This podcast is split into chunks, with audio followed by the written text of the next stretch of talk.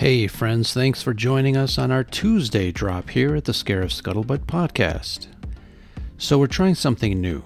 Last week, as you know, we told you about our team up with several other podcasts through a project called Crossover Connections. It's a way to discover new content creators and share our love for other podcasts. Make sure you look for the hashtag and follow it. Each week, we'll feature new friends, Today's show, we're bringing in our friends from the science fiction remnant.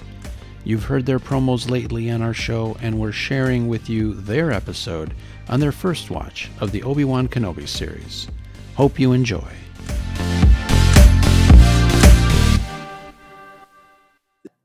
Hello, everybody, and welcome to the show. Um, in this episode, we have a first. So, you're seeing a new face in our show. It is actor Dennis Mallon. Uh, he is uh, going to talk about this show with us today, and he's actually the first actor we have in our show. Um, he is known for uh, the Mad Hatter, uh, Life's Rewards, Daddies We're Back, and Killer Miller. So, Dennis, thank yes. you so much for coming to our show. Yes, sir. We're really Thanks excited. for having me, guys you know, I, I, I appreciate you, you guys. I, I love the show. I have seen this show before, and you guys are hysterical. I'm looking forward to a good time. Awesome, awesome. Thank you so much. Um, so guys, are are you excited about this? Um, without getting into details, um, I'm not sure if it was your first time watching it. Ray Giancarlos? Before.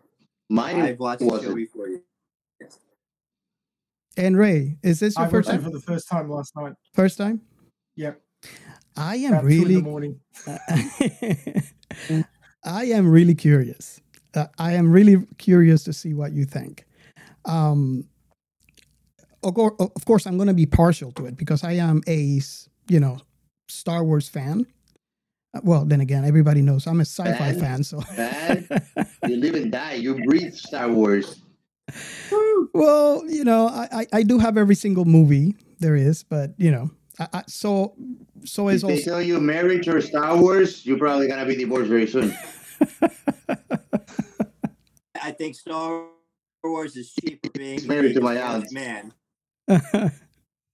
oh, being divorced. Star Wars is a lot more affordable. He, he, he's married. He's married to my aunt. yeah, oh boy. it's true. But you know, she she does love she does love um, you know sci-fi. Um, as a matter of fact, uh, today, um, since this is recorded and it's going to be released in the future, um, today, the, the as day of recording, our last episode is Warehouse 13, and that was recommended by my wife because she loves that show. So and and yeah, we, will talk about it in a minute about uh, during the this is sci-fi, but um, it has a real good um, um, reaction from people. So I'm really happy in the conversation that has that show has created today. So should we move on to the first segment? Shout Define science fiction remnant. And on this segment, um, if you listen to our show, you know by now that we actually asked Twitter and everybody that has listened to us, and if you have someone that loves sci-fi and have not listened to our show yet, how would you describe the show to them? And and the reason why we feel we got to do this is because at the beginning, I always find it hard to describe our show. Most people, I remember at the beginning, they would say, "Oh, you know, you you guys are, um, you talk about movies, you talk about TV shows." We technically we don't really do that. Do you agree, uh, Ray? Um, Ray was a fan during season one, so he's he has first experience of what it was and I always found that really hard to describe. So I usually post it to Twitter and to get reactions and see how people perceive us and you know what would be the actual definition for our show. Uh, uh, Ray, do you can you recall? I mean, you're a host now, so you you've been in the show for a while now, but um, can you recall what The honeymoon, the honeymoon phase has. you? Yeah, the honeymoon phase. um, wh- how would you describe our show? How did you describe our show in the past to other people that have not listened to us? The- Mm. I'm not sure if you I remember. do, It's I been a while. believe I, I do believe I, re- I responded uh, to that original tweet with with the description. I'm just trying to remember what I said now because it was a while back. Yeah, it was a while Um, back. it, it, it was along the lines of um, the the, the pa- your passion for sci-fi was really clear, and Yes. it, it's sort of a a happy conversation. It's it's about. I, I could imagine you two guys sitting on the back of the bus on the way to school, talking about you know the Empire Strikes Back or something like that back in the day, and but just- I'm and just being just in the moment and and just loving what you like talking about what you like and loving what you like. And as i've mentioned in previous um uh previous editions of the show that back in those days it, it, unless you had a friend who was into the stuff that you were into there was no way that you could have these conversations Yes. and I, I even find it now, uh, being a a uh, well, actually it's my birthday next week, but being a 52 year old anime lover, that tr- finding people around my age that you can talk to about anime is like you. Well, I, I got to talk to people overseas like you guys to Yeah. find someone to talk. And, to. and people, and I'll tell you, the hilarious things I grew up with my parents and elders thinking that anime was for kids. yeah. Oh god, Are they wrong? That's, that's the thing So that, you know that- spins me out. You know the amount of shit I got away from with. Oh man. Yeah, Oh, but Ray, Jesus I, I do Christ. I do remember that tweet. I, it's but like I said, it's been a long time ago. So uh, Dennis, I don't know if you if you want to take a stab at this. I don't know if have you seen or heard one of our shows, a- and and take a guess. If not, it's okay. I'm just kind of curious to see what your thought is if you ever heard one of our shows. I actually, I, I, I kind of went through it before I jump on. That's Got it. okay. That's I okay. kind of screen. You, you, you do cover a, a, a bunch of things, which is interesting. You know, you cover various aspects of what's going on out there. What is sci-fi? What's it all about? Up anime. It's kind of I, I like how you you have a structure, but you kind of have you would Yes. you know, and it, there's always a nugget to walk away with. I, I learned our friend over here almost cut his finger off. Uh, you know, we happen to share a lot in common. We happen to be the same age. You know, no, it's uh, I I love the free for all. I I love, you know, you can have it, but you got to have a free flow also. So yeah. that's that that's fun. That's fun per se, but you have fun with it. So, so that's Yeah. That's that's, that's what what we, that's what we strive for. Yeah. Um. Good. So uh, What- I'm just before you go on, one of the things I love about the show is that anybody's opinion is valid. It's not one of those, oh, you can't say that, that's not right. Um, but but then again, you know, uh, like like what happened with the Logan's Run episode when my good friend um, Joe Sweeney came on. Uh, Alita doesn't need a prequel. Yes, it does. but um, uh, you can you can have a conversation where somebody makes a comment, and you go, "Well, this is the way I see it," and you can actually change their opinion during the show. yeah. with, with uh, well structured um, uh, commentary, and that's what I really like about it. That not only do do we have our opinions and we stick by them, but we're also willing to shift them if more information comes in, and and that that's what I feel is the good sign. The sign of a good sci-fi fan is that they're not stuck in their ways. They're willing to change. They can look at new things, and that's that's the epitome of sci-fi. That it's the future, and it's not set in stone. And we're really excited about it, and we're willing to look at it in different ways. And that's part of the beauty of the show. yeah. I, I wish that most of The the, sci-fi world's fan, like that. most of the I'm sorry. I, I said it worlds like that. I had a, a good friend of mine up in New Jersey, and we would get sides of the spectrum all together. And um, I, I, I state my his thoughts on something, and we would just grow and learn from each other. You know, Yeah. fortunately, today's day age, there really isn't that that that constructive discourse should be having. But Yeah. A- And and to add to what Ray said, this is something that I wish if everyone in the sci-fi community would be like that, we would not have that Mhm. toxicity that we have in cer- in certain fandoms. So Oh, the the, gate, the exactly. gatekeepers. yeah, yeah, it's a shame, but oh well. Um, so let me bring It's not canon. Yeah, it's not canon. Um, so let me go ahead and bring two shout outs for some uh, two people that have uh, described our show on Twitter. Um, the first one is our very best friends, uh, the Funny Science Fiction Podcast. Um, and they have been on our show before. And if you have not listened to, if you had not listened to them, you just pause us right now, go download them, listen, and then come back to us. You, you know, you'll thank me for it. They are they are a real good uh, podcast.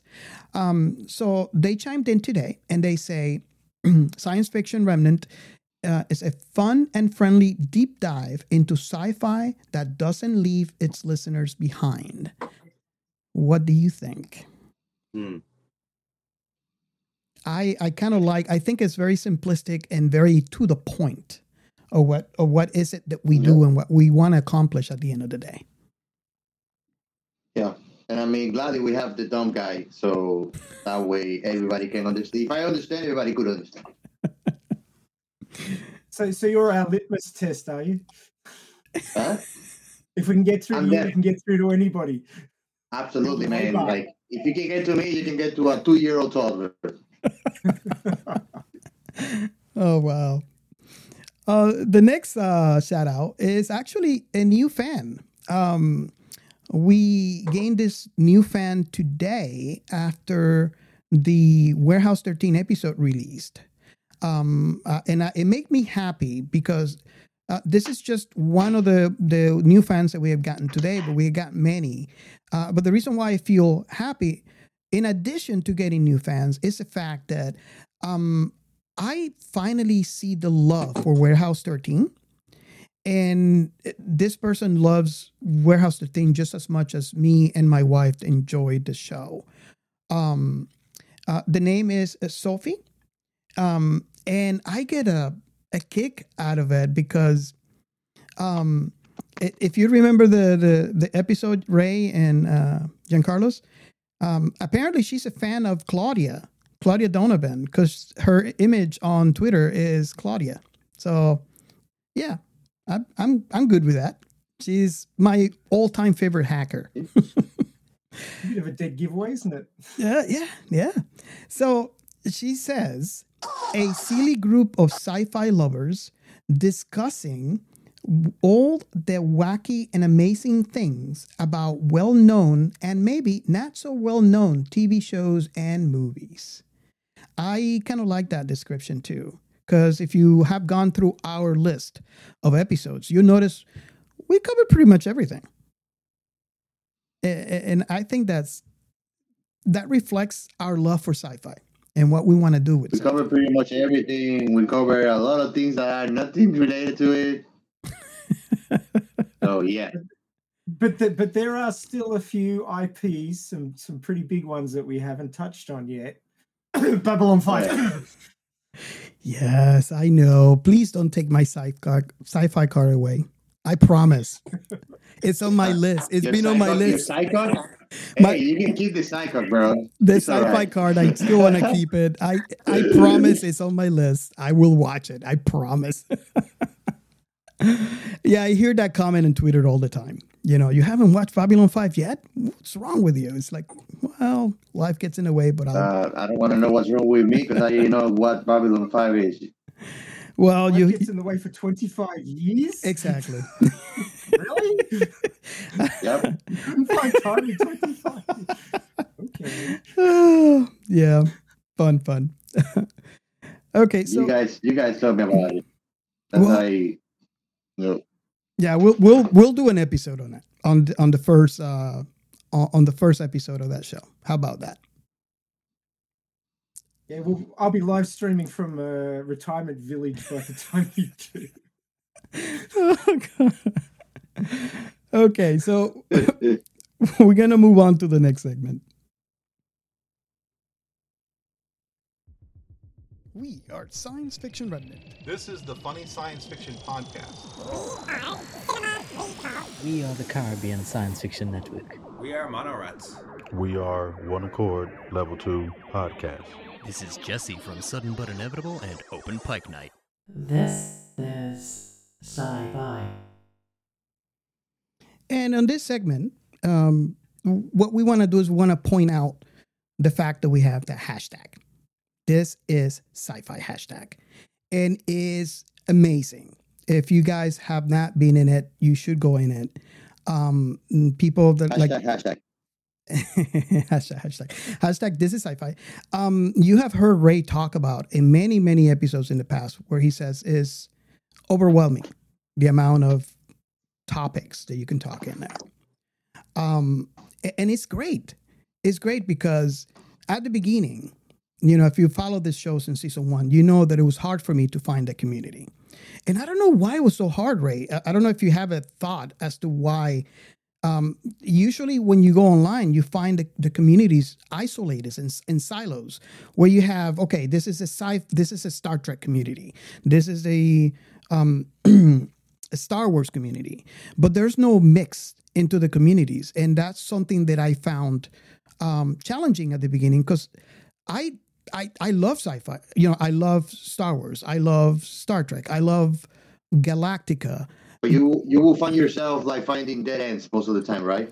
Yeah, I mean, I would find a a, a, a IP, a group dedicated to a specific IP, but no group in general that talks about everything. And and I miss that. hmm And and that's the reason why we created the hashtag This is Sci-Fi, which I'm happy to say that right now is is very big, um, and it- it's it's a great opportunity for if you're a creator of any type of sci-fi, and I invite you know. Um, if, if you're a writer, if you're a movie maker, if you are a podcaster, if you're- so we create. I'm sorry. We are gods, so we create. then just just go in there and, and, and post your creation with the hashtag this is sci-fi. And and and fans will go into that fan and uh, will go into the hashtag and discover your um your content. Um this is something that i have discovered in the hashtag. I have gotten people commented in the past were saying oh wow i wasn't aware of that you know before. Um this is great. I'm going to pick it up. And then they come back and say, oh my God, I, I discovered this and, thanks to the hashtag. I, I think Ray Angelus mentioned this in the last episode, how he discovered a couple of things, including some podcasts that he would never ever known before if it wasn't for the hashtag. So Yeah, yeah, he did. so yeah, it, it's I'm glad that it's working, but it's it's peace of mind to me because finally I have a way, a, a- location where I can go and get my sci-fi fixed. So I- like to point out some things that I have experienced for this week. Um, if you guys have experienced something, you're welcome to join in. Um, a a couple of things. Obviously, the the Warehouse 13 episode had created a uh, momentum in the hashtag. Uh, we're starting to discuss um, a, a- lot about that episode and a lot about that TV show, which is which I love. And I, think Rosalita even tweeted at, at uh, Eddie McClintock to see if he wants to come in on, on our show. So I don't know. Mm, That that could be awesome. We can have Pete. yeah. Um, the other thing that I noticed uh, we were talking, and this is uh, this is sci-fi hashtag, um, a potential crossover between lower Star Trek Lower Decks and Strange New Worlds. Um, I don't know if you're familiar with those two, uh, but I am excited. I, I'm really happy if they will do something like that. Um, have you guys seen those two Oh, shows? it, it's worked well. Well, I was just going to say it's worked well in Star Wars with having live action versions of characters that were uh, only uh, in uh, animated series. Um, I, I, believe that that's been very popular, yes. like Ahsoka, for example. Oh so, yes. Um, doing the same thing in Star Trek would make a lot of sense, I think. Yeah. A- any thought? Um, Um, oh, and, and just just go ahead. Sorry, I was just going to say, just while we're on the the subject of the uh, the hashtag and the uh, the the big conversation, the, the sci-fi conversation, um, it's it's just come to light uh, that um, Nichelle Nichols has passed. Yes. Uh, played Uhura in the original Star Trek. So Val Nichelle Nichols, she was a trailblazer and a fantastic artist, and uh, she will be missed. Yeah, I was just I saying. got that recording because without her. Uh, go ahead, Dennis. She had the first. She, I was going to bring that up too, and she had the first interracial kiss her back in the day, and you know she was a trailblazer in her own right. What was she? Eighty nine years old Yeah. before she passed. God bless her. Natural causes too. How about that? Yeah. Uh, I I think I I tweeted earlier um, as soon as soon as I found out um, I- I joined the Star Trek community in mourning because um, it, it's it's really sad news. I, I you know she, she was a great great person. So Yeah. Well, may she be remembered for the good things that she's done and for the good that she spread over the world. I think that that's how I would like to be remembered. That's why we come here too. It's for what we we will be remembered after we're gone. yeah yeah Legacy. Exactly. awesome. Exactly. Most people are gonna think of me and just laugh. This guy was a clown. Well, you're a They think joker, so that's as just one of your okay. And but I made them laugh. I I stole a laugh out of them, man. Mind control. okay, so There you um, Giancarlos, I think yours is next. Shout out.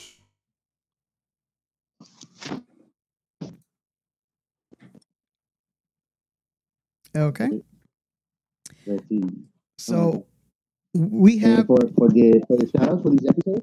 yes. So, so we have some shout outs that we would like to mention for this episode. Uh, some more folks that are always involved in our show and always engaging in conversations. Manic Pixie Weirdo, we always like having conversations with her. I enjoyed the episode with her uh, last Uh, time she joined us. I'm, I'm sorry to interrupt you. Your your sound What's muffled. Are you covering your Oh. mic? No. Sound myself? Now sounds better. Go ahead. Repeat it. Would you repeat what you said? No, so I was just uh, mentioning Manic Pixie Weirdo and how I always enjoy the conversations with her. Like her show is great. I love her content, and I mean, uh, there's similarities in how at least me and her see things through our life. So I do always enjoy a good conversation with her. The Yeah, last conversation that she joined us uh, was fun, wasn't it? Yeah. It, it was uh, it was a fun. It was really fun to have her on our show, and I really enjoy her podcast. Um, I actually listen to every episode as soon as it, it Yes. releases. She's a great Man, supporter. you listen to a lot of podcasts. What else do you do besides listening to podcasts? Well, you know, I, I when I work, you know, I work in an office, so it's it, it makes the day go fast. So I have a lot of podcasts on my list. So Hey, I might I might have to to copy you. yeah, it, So in the next go yeah. ahead. Go ahead. No, no, I was just gonna continue with the shout outs. Tell me you. I know. I was just gonna say, you know, uh, uh, thank you for uh, to Manic Pixie Weirdo because she's always um, supporting our show. Um, Oh and- yes. and also I would have to say the same thing for Cinema Recall. Um, that show Yes. Is For the next one it is. Yes, um, they're, they're really supportive, and, and they have a great show. We had them for season one, and yeah, we're gonna have to come back with them. That you know, for season two, they're gonna have to come back to our show. Um, so oh yes. let's we see if we can make let's see if we can make that happen. I love their, dy- dy- dynamic and and how how the conversation flows with them too. It's just fun and entertaining and like it's easy going. That's that's the best part of it. When the conversations are easy, they're not difficult. You don't find yourself like trying to look for thoughts. It just flows. Mhm. Chemi- chemistry, you know. Yeah. Good vibes. hmm Oh, okay, so we have obviously we And let's see. the the sci-fi wise guys. Great, great show. Um, we were actually sharing a spot number one in Good Pods for best sci-fi uh, podcast and uh, best. Why are you shouting out to people that are actually competing with us? Well, it's not competition. if, if you're in sci-fi, you I know, know. I, I'm just messing up with you, man. if you're in sci-fi, it's no competition. You know, we're sharing the number one spot uh, in Good Pods as num- best fiction and best science fiction podcast with um, funny science fiction podcast and uh, sci-fi wise guys uh, has been one of the one of the two. Uh, and I couldn't be happy to share that number one spot because they're great, great, great shows. So we have E. Lee Zimmerman. Uh, if you're not familiar with them, they uh, they are the uh, owners of the this is uh, the sci-fi history.net website, um, which in the past they have actually wrote a um, a piece about our show. Um, great supporters. Um, Angelus, um, also we couldn't go an episode without mentioning him. Um, yeah, so oh, yeah. yeah. Um, I'm um, Adam Lloyd. Uh, of course, we gotta mention Sudden But and Open Pike Night. You know, we we we have to. It's it's just you know a rule right now. Uh, Mona Rance, uh, we really love the engagement, um, and hopefully we can have them on our show for for season one pretty soon. And, and last but not least, I want to mention somebody that has a special place on my heart, Nikki. Nikki, thank you, Nikki. Um, and yeah, we're gonna have to gotta, have we gotta Nikki. see how we can get her to do another episode with her, right? Yeah, yeah. So, okay, so it's this. gonna be interesting to see Ray's uh, reaction to her because Oh. she's always so sexy and everything with the character. so I guess you're like, She's yeah, she's she is great. She's she is great. she's a and- trip, man. She's a trip.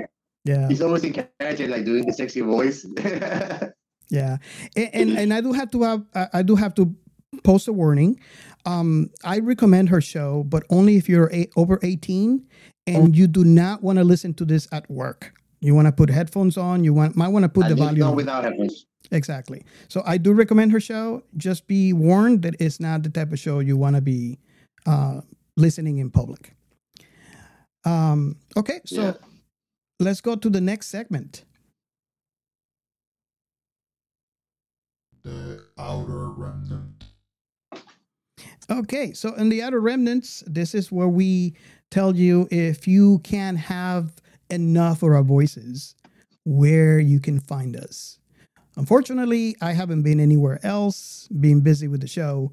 Um, not sure if Giancarlo had been somewhere else, but we know what Ray has been at. No, you don't. We know what you did last summer. No, we know what no, no. last I. I got what I got wifed over the weekend, so um, yeah, I didn't get to go anywhere. I, I had to, you know, do do the husband thing.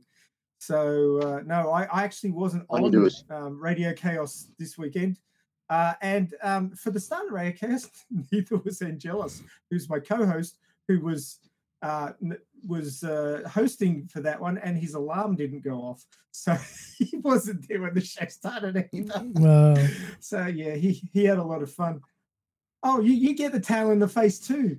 Yeah, I was noticing I that. see. So, uh, uh, I, I've got I've got two aliens that usually visit me whenever I'm working. So auditions with them or podcasts, somebody makes an appearance. So Nice. you know, Yeah, I, I've got a pushy cat. He's he's not a pussy cat. He's a pushy cat. He comes and meows at he's me a when he wants pushy things. cat.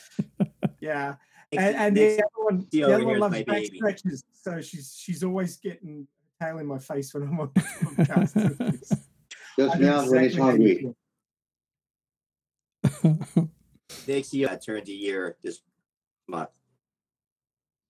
Wow. This uh, had a birthday. Cool. My bad. Yeah, my, my cats are over 10, so we stopped counting. Oh, you go. There you go. Oh. But yeah, no, I didn't get didn't get to go on anything else this week, uh, family. So Uh, that. I have a feeling that's going to change for uh, pretty soon. We we have been invited to a couple of other podcasts. So Ooh. okay, so Nice. uh, I guess are you guys ready? This is um Born that way. Hell yeah. I, I I was excited, I would have to say, because this show is amazing. And I can recall back when the show first aired, and I could say I did not understand it uh, because since this is an IP that I like, um, I, I wanted more, right? And when you go in and and you and you look at obviously now because um, they have all the episodes out now, um, you notice that they only did um, six episodes, and I wanted more, but I feel like I feel like they did the, the season partially. well, uh, what I what I understand And there might be more soon. Y- definitely that, that you know we kind of hope that they'll do uh season two um but what i understand which makes a lot more sense and, and i'll say this now and you guys let me know if you agree with this or if you have a different thought uh but the way that i look at it is it, it seems to me based on other shows that i have seen from disney plus that they're just doing a really long movie and splitting it into into episodes and knowing that That's how Mando in Boba Fett. Yeah. What what what is your thought? Should we go around and and and, and give our thoughts on how? Um, I mean, by now we have so many episodes out. We have the Mandalorian. We have Boba Fett. Um, so a- and they're all kind of done in the same way. It seems like this one, for some reason, is a lot less than the other ones. But even at that, they don't go like your typical season where you can get 16, 20 episodes. Um, who wants to go first? I think my thought. I go first. I already have it on the tip of my tongue. My thought with these shows uh, and and the director behind it is the basically is so rich in so many elements that it brings on the story that it makes you feel like you're watching a movie. You know, but when you put that aside, it's not really a movie. You're watching uh, a series. It's uh, it, has a transition in each episode that doesn't leave you uh, with that savor that you have when you have a movie. The movie is a continuum from beginning to end. Uh, but I think that that's what makes it so so much like feeling like a movie. It's like what I used to feel when I started watching shows from HBO or new shows that uh, Netflix are coming up with that are very high quality, and it makes you feel like you're watching a movie. You know, Yeah. Mm-hmm. Uh, De- Dennis, you have a, a thought about that? Or a comment about what I? Sure, sure. I I think you know, as as as was as was just said, there's you know, I mean, look, at um, not not to throw a curveball, the '80s ver- version versus 2021 Denis Vill- Villeneuve. You know, they're trying to squeeze two books into 90 minutes. Here, Denis Villeneuve is and did two hours. So there is is a lot to squeeze in. Really are mini movies. They they truly are. I mean, they're you know Dave on Favreau. You know, I I love what they do. Now, I I from a canon perspective, my son is all about the canon, and he's got to mm-hmm. interact that, that way. I'm more of a fan and where I just enjoy. Excuse me, cat cross My kind of people. I, I look at it from that perspective. I mean, I will be the next man, no, just there in the universe. I I will be Hey, the next Mandalorian. But uh, it is a the sky's the limit, man. There, there's a there, there, there's a lot to squeeze in. You know, you can't. And how many how many years did they shoot for? For right, and they banged out all the movies at once. Lot to cover, and uh, I just I, I'm really jazzed as the and even to you know Ahsoka that's coming out and just everything else that they're going to be rolling. I'm, I'm excited for it. It it gives you enough from my perspective, and you know, and and from a filmmaking perspective, I really think that's what you deliver a solid message. You deliver a solid, you know, uh, a short film, wanting more, so they come back. Yeah, and, and it surely feels that way. Every one of those um, shows, Yep. uh, every episode feels. I mean, the quality of it is im- it's big screen quality. Immersive. Yeah, It takes you away. totally. It's just like just what you mentioned, Rob. Big swing. It, it just it's a rapture. Uh, that's what what I felt with Mandalorian for sure when I was watching. Mandalorian was the first of all of them that I started watching, but that's what I felt from it. You know, it's like it's like a rapture. Like it takes you away. It's like you are in that world while you're watching the show. Yeah. Yeah. That You know, feeling, it- man. it's like with and the worst part, any, with the worst part is you finish the show and you get depressed because it's just like Yeah. that thing that was fulfilling your heart, done. Yeah, it's Yeah. like you were on vacation Well, and now you're you pulled back.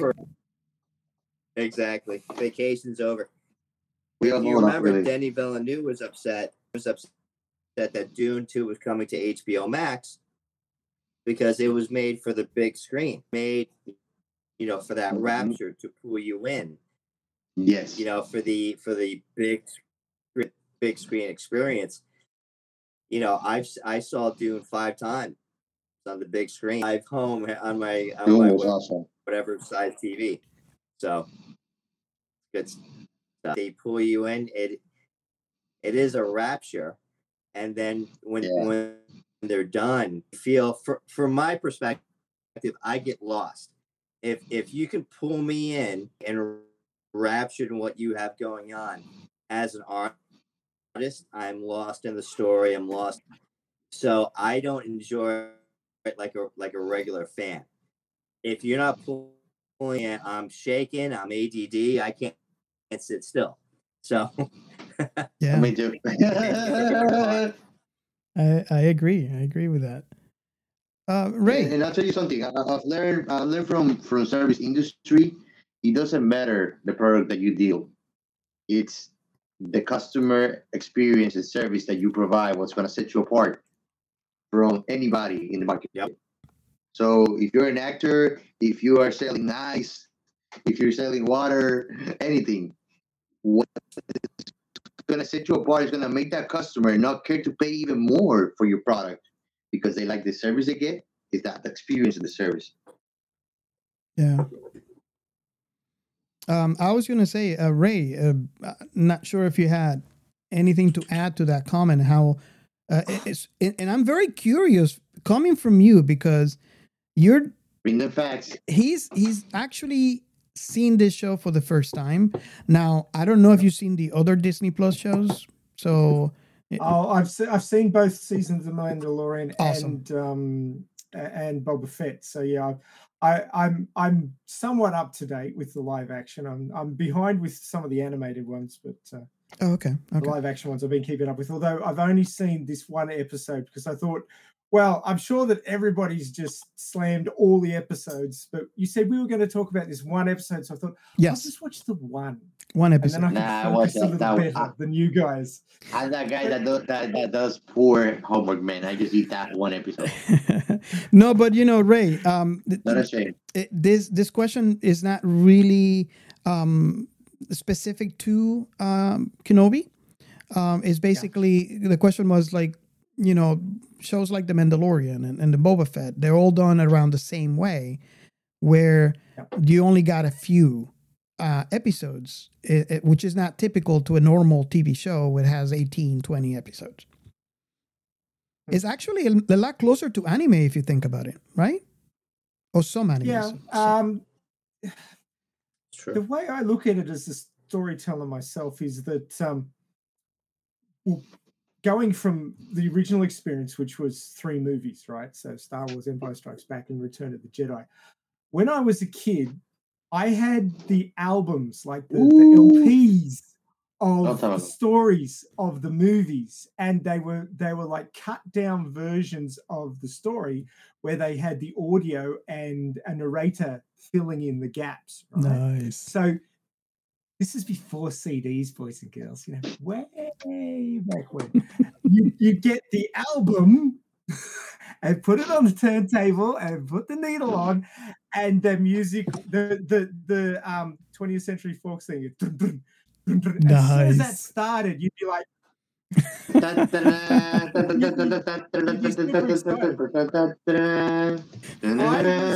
That's the one. I was so I was so excited about Star Wars. I had listened to this so many times that I could quote it. Oh, wow. I had it memorized. and um, uh, actually, when I was in fifth class, we we were asked to come up with something to do for a school fete. So what I did was we had this little annex area. So I actually had them re- the, these albums recorded to cassette, and I set up a listening area where people could come and pay like ten cents. This was way back when when ten cents actually meant something, and um, they come in and listen to it and I, I was just playing them in there and people would would you know they'd been running around doing stuff and they wanted a break so they'd pay 10 cents to come in and listen to a bit of star wars uh, and then go again. And I'm, I'm sure i was breaching about a billion copyright things but you know I, it was fifth class man. So, so i was like 11 so i had no clue about that. But um it, it was and this was sort of interesting because I got to talk to people I'd never talked to before about Star Wars, and this was kind of like how the hashtag is now with meeting people who have that interest that you otherwise wouldn't have met over something like like uh, an IP that you really like. But um, this is how hooked into the story I was. But there wasn't very much of it. I read A Splinter in the Mind's Eye, which was that that novel that came after the first Star Wars movie, where um, uh, I think a Darth Vader crashes on Endor, or, not not Endor, um, uh, on a on a moon um, near the Rebel base, and Luke goes down there or something. Like. It, I read it so long ago, I don't remember the details, but there was so little at that time uh, around Star Wars.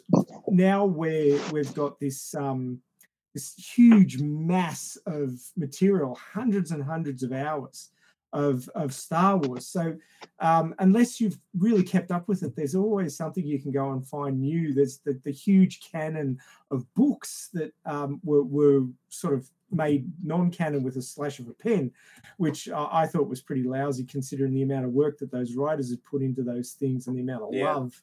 Um, but um, you know that's that's corporations for you. They do what they like. But that material is still there and you can still go and read it and, and it is still Star Wars. So thinking about it in in that way, I feel that uh, there's two ways to go about enjoying an IP that's that's been around for this long and has this much breadth of material, and the, that is the the the um, shallow but wide, or the um, the the thin but deep. So when there wasn't very much Star Wars material, you would listen to it over and over again. You watch it over and over again. I had the videotapes, VHS videotapes that I'd watched until Yep. they were wrecked of Star Wars, the three original Star Wars movies, and you you would just know everything about it. Mm-hmm. You saw the the stormtrooper bang his head on the door in the Death Star in the original movie. You knew about that because you'd seen it hundreds of times.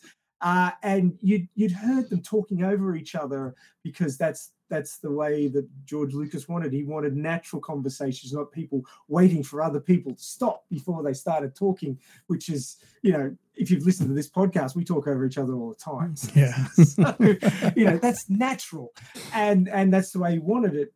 Uh, so you, you knew more about it. You knew um, all the little nuances and details, and you can quote sections of of each of the movies and that sort of thing. And and I find that these new series, which are short, you know, it's it's it's a Mhm. single arc. There's something that happens and something that gets resolved, but you're revisiting these characters that are well loved, and you're getting a little bit more of a look into all these gaps in the story, and they're filling little bits in here and there. And I, I kind of um, uh, compare it to uh, when archaeologists are doing a dig and they're discovering small bits of history and sort of piecing them together and working out what was happening from these little snippets.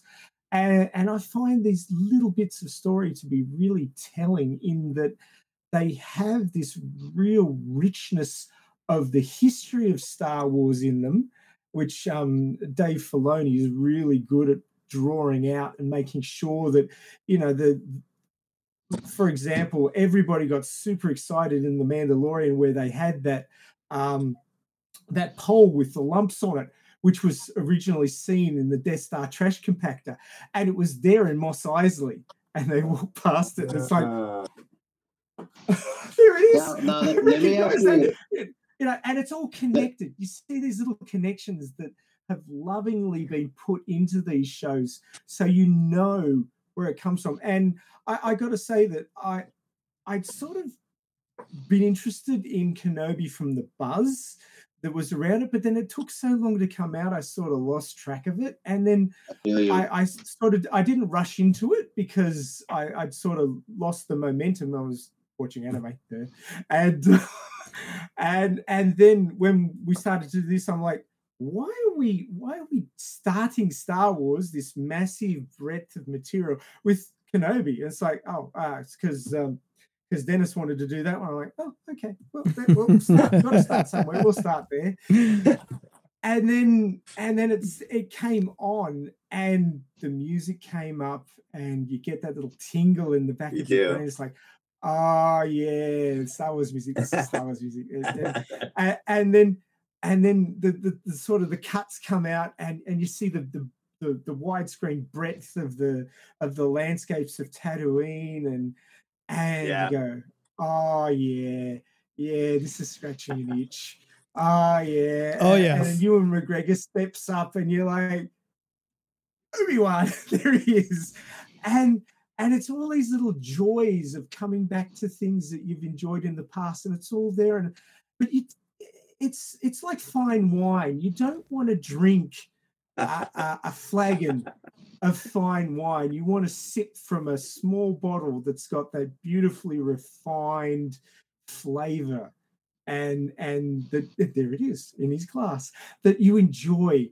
And I don't think you need a lot of it. I think these little stories, these these well crafted, uh, joyous stories that have that melancholic tinge of all the other stuff that's been going on that that pops up in the back of your brain eh, are so well crafted and enjoyable that um, they're like a, a small bottle of fine wine. It's just a fantastic thing that you don't need too much of.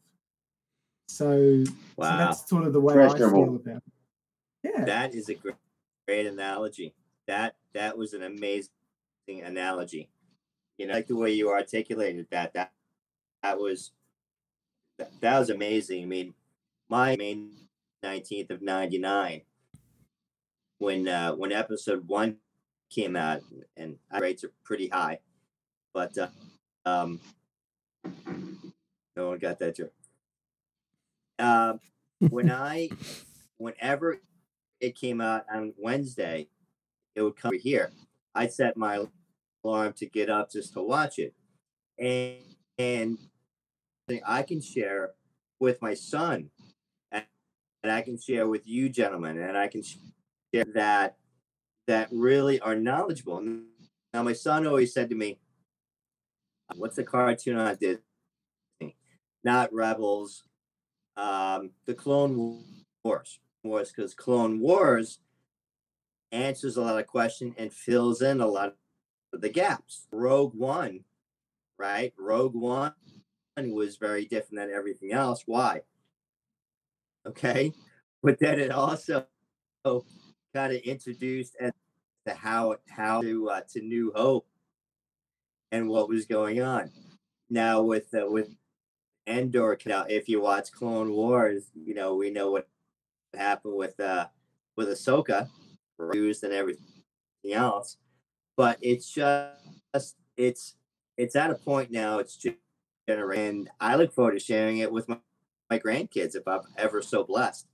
But it, it, what I love about George Lucas when he created uh, Industrial Light and Magic, create that because technology had to catch up to his vision. Yeah. Right? Think about that. Such a vision. A vision. He's such a dynamic creator. The technology to catch up to his vision. And now we're reaping the benefits of it. Well, you know, watching watching Kenobi, you're, you're killing me too. But when it came out, you know, I all together, and now they have it all together. I think it's a two and a half hour movie or hour, however they did episode. It took me on on that on that ride. You know, I was depressed. I was so depressed, and as I said earlier, I watched it a few times. You know, here's here's a Jedi Master, the best in the universe. He bested Anakin, by far the best in the universe. He bested Anakin. And then what's he? He's making sashimi. Yeah. hey, those space the space whales they they look pretty yummy. I I just I just I'm have just to say, wondering how that Oh, thing's not okay. going off sitting in the desert like that. really. exactly. Barbecue and have sushi. Okay. Stay away from the sushi at the barbecue. Yeah, I mean, it, that, it's just just the whole thing. Just watching it, he's now a shell by far one of the most elegant, well-rounded Jedi master. He was feared. He was revered. He was respected, and now you know, Uncle Owen. We kind of knew where that would go with him mentality.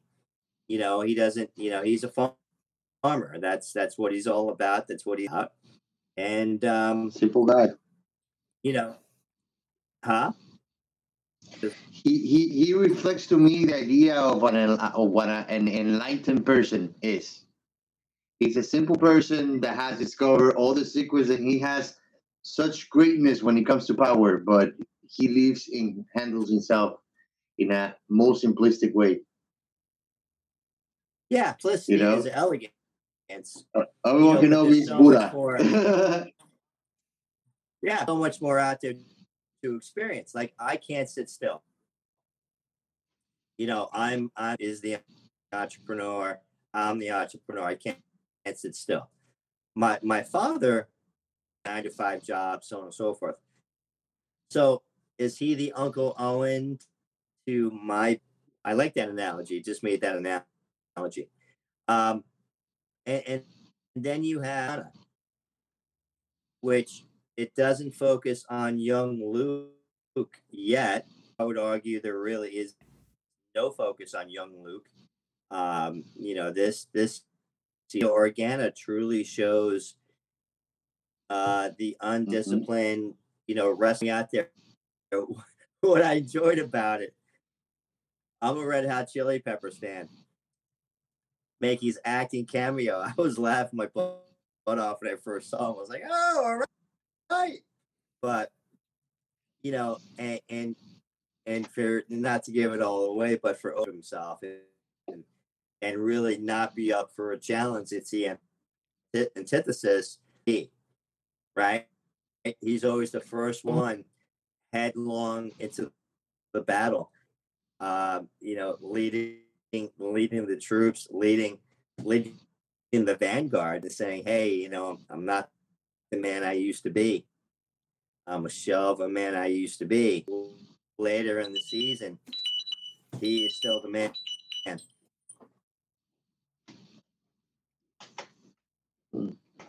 So he kind of goes, yeah.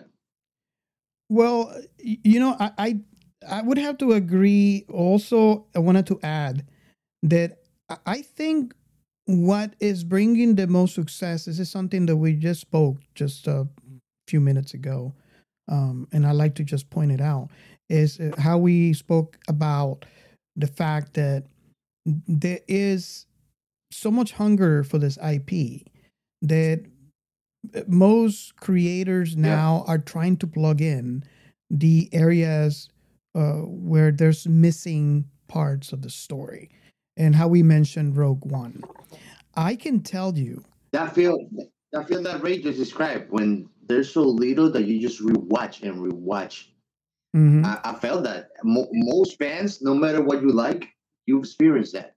But you rewatch the only thing you have Yeah. because you want Yes. more, but there's no more. but i and can this is Christmas for Star Wars fans Oh. because Yes.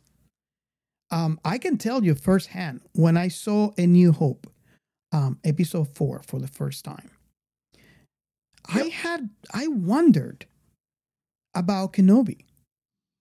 It's like, okay, he's an old hermit. He's been here all his life.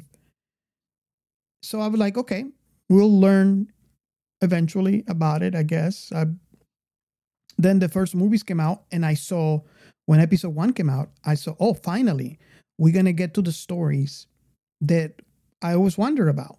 You know, I love the the the whole IP, but at that point, there's a lot of mis- there, there are a lot of pieces of the story that were missed, and they did a good job, especially at giving you the story of Anakin and how he was as a kid, how he was as a teenager, you know, what happened to him.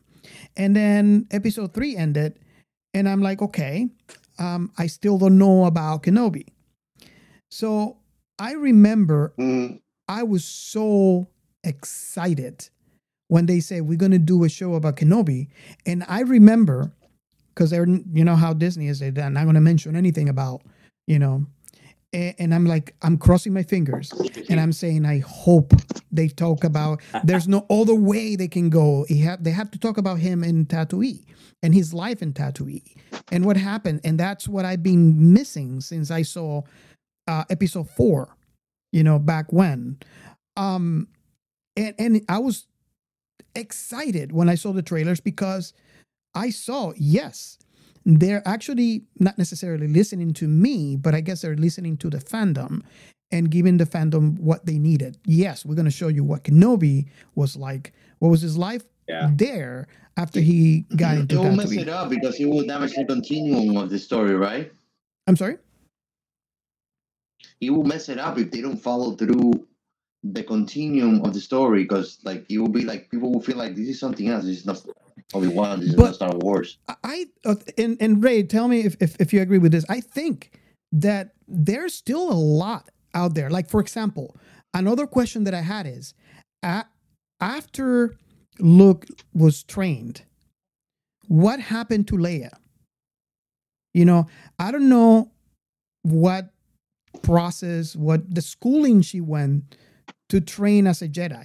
I don't know what happened to her after she was left in in Leia, Leia was kidnapped and then she was just passed around the United States to fulfill many guys' fantasies.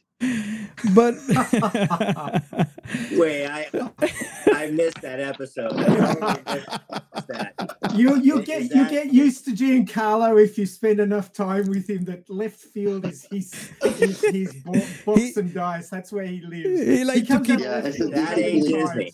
he, he keeps us in our toes. All you gotta say, Take, take out, on- take out, on- out our nine guys, so backwards.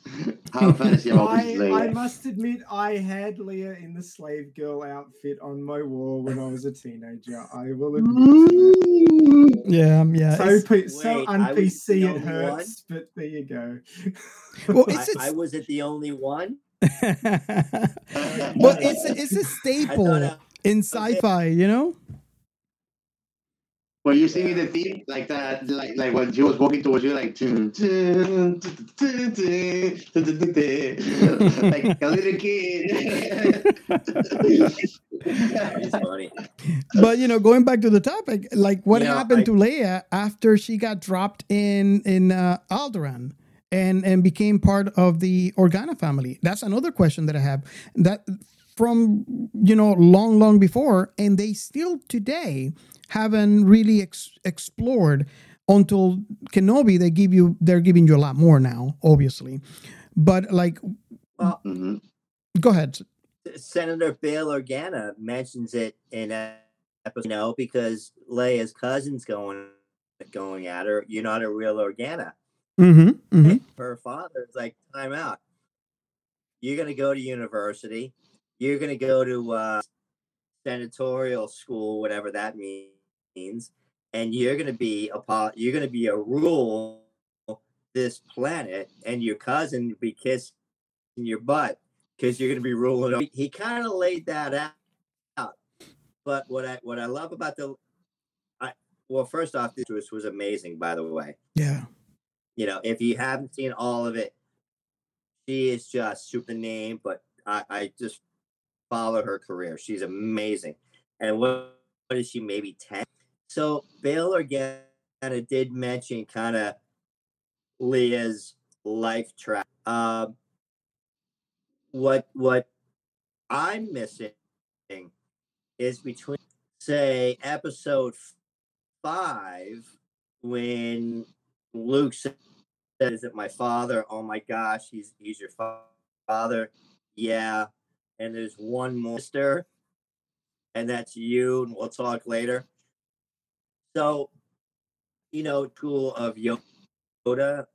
No, did she go to the school of Luke per se?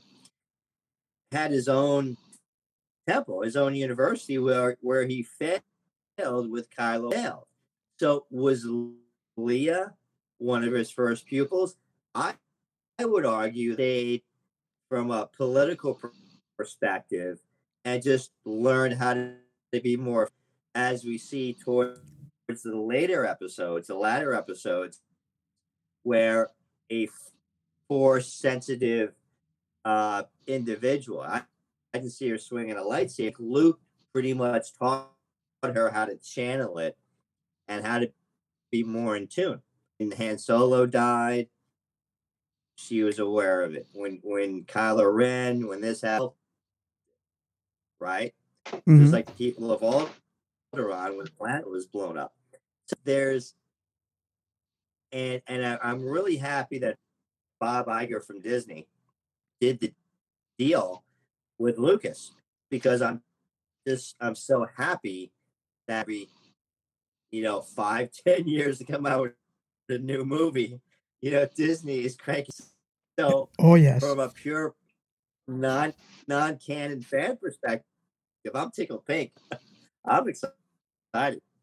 So Yeah, I I- do have to agree with that. Um, it- it's it's like a they're pumping him like a like a well-oiled machine, and and that's that, that's amazing for fans because like Ray just mentioned before, Yeah. we only have a few things, and we have to re rewatch and rewatch. Now you can take your pick, and and, and it's it's amazing. It's it's like I think Yeah. Giancarlo's pointed out perfectly.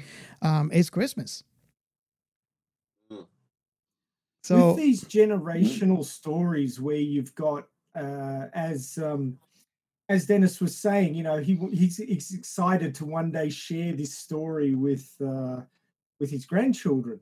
But when you have generational stories with movie makers that you would like them to just keep telling this story and expanding it and telling more and more facets and filling in the gaps and everything like that. But you, you got to understand that when this this whole universe belongs to one person, George Lucas, that he will maybe get sick of it at some point and want to do something else, which is completely understandable. So it is actually good for the fans that other people have taken on the mantle and want to continue telling these stories, be it you know a corporation like Disney or storytellers like um, John Filoni who want more Mhm. of this stuff to get out there. It's great for the fans, but also right.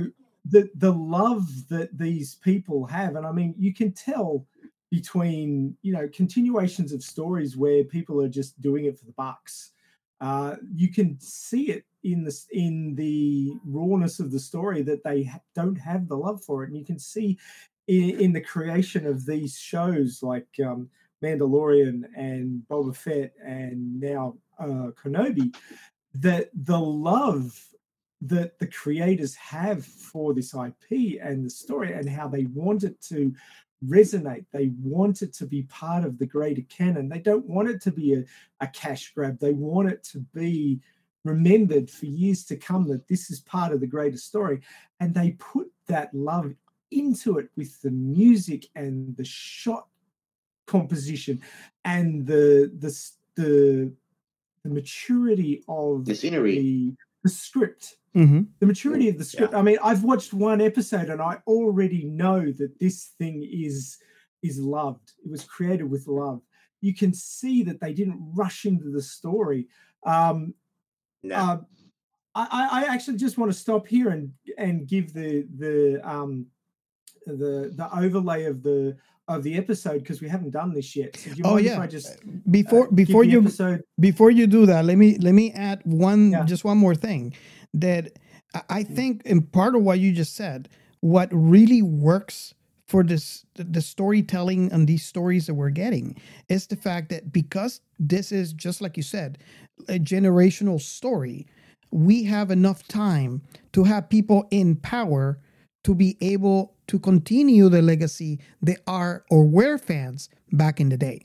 So you have people that are working on the show and they're they're fans. They were just like us. They had just the three stories and they had to rewatch and rewatch. And now they became actors, they became directors, they became and now they're in the position where they can continue that. And I think that adds to the love of the IP because they're fans Yeah.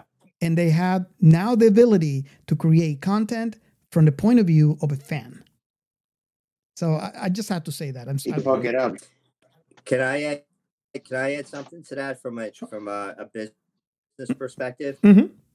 If you look at series like everything that that's coming out, and and you know, if there's so much content, there's so much stuff going on out there, there and having a, you're not going to see a lot of A-listers, and you know what I mean by A. Have one or two names to really anchor the show or the series. These for different actors to come up. You know, was was was the best one. Dune. Look at what look at what Disney's doing, which might have one or two names, actors that you identify with, actors that you know.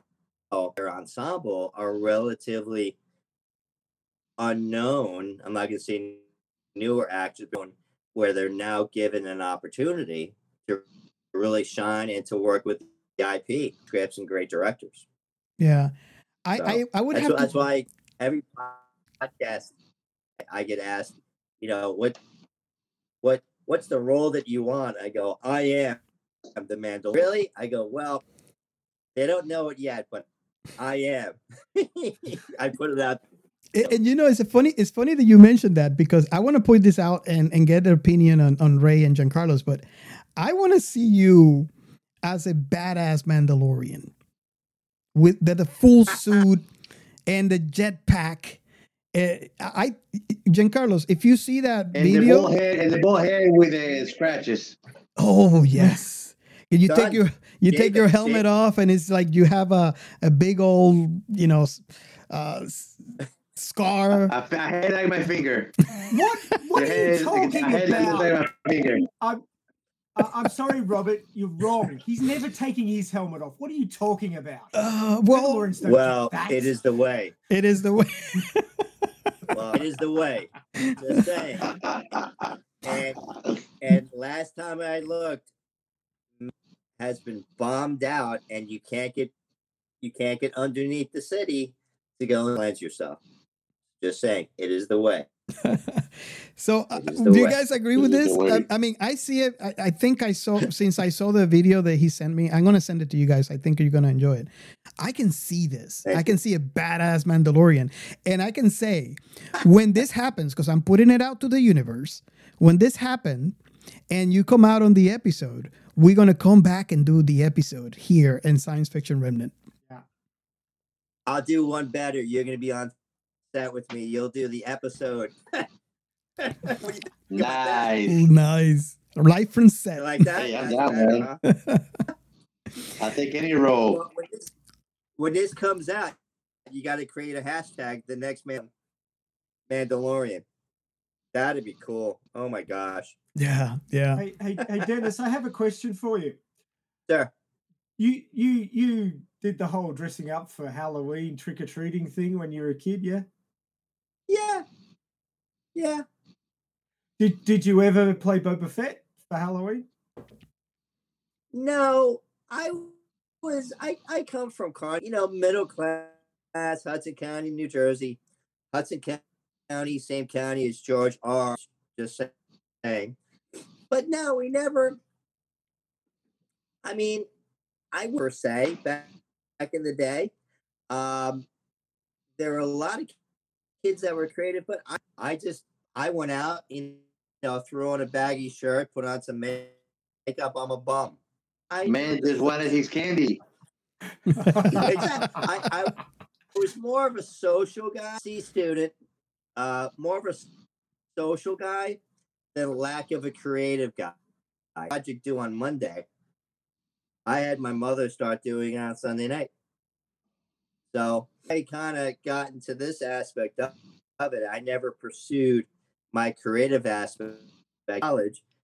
I just um I, I just kind of pursued it as I my careers were uh, were kind of coming to an end, and I where I can go play somebody else.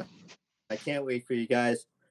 s- but uh, um, yeah, I just enjoy it. But no, unfortunately, I wasn't that cover sports guy, kind of straight C student sports guy. But Star Wars, you know, how old were we back in the day? We're both 52. You know, that really get my got my motor running to be an actor. And just to see what's out there to grow. So Yeah. No, I just And the I just had this image of you. Wars- I, I just had this image of little Denis dressed in in the Mandalorian up. That could have been awesome. Halloween. that would you should see go to my IMDb. You should see, you should see some of the wardrobe and stuff they have me in now. It's it is crazy. It is crazy, but Nice. I'm all about. I'll definitely wear the best car. I, I wear the best car steel and fun. I can't wait. Nice. I, I yeah. I, I if you, I'm gonna send you guys uh, the link eventually, and you'll you'll see what I mean. I'm, I s- I see it. I, I just see it. It it's like you know, uh, maybe next to Mando. I don't know. Uh, you know, but yeah, I, I so see it. I gotta see that, man. I'm getting curious. Yeah. Uh, and, Thank you. I, I already had it open. I do my research. Nice. Yeah, I told you. Put a hashtag. The guy has it back. the the next Mandalorian. This is But the way. There's, here's one thing I really like about Star Wars uh, as a product, as a movie, as a series, is that you don't have to be geeky or fan or being to sci-fi to love Yeah.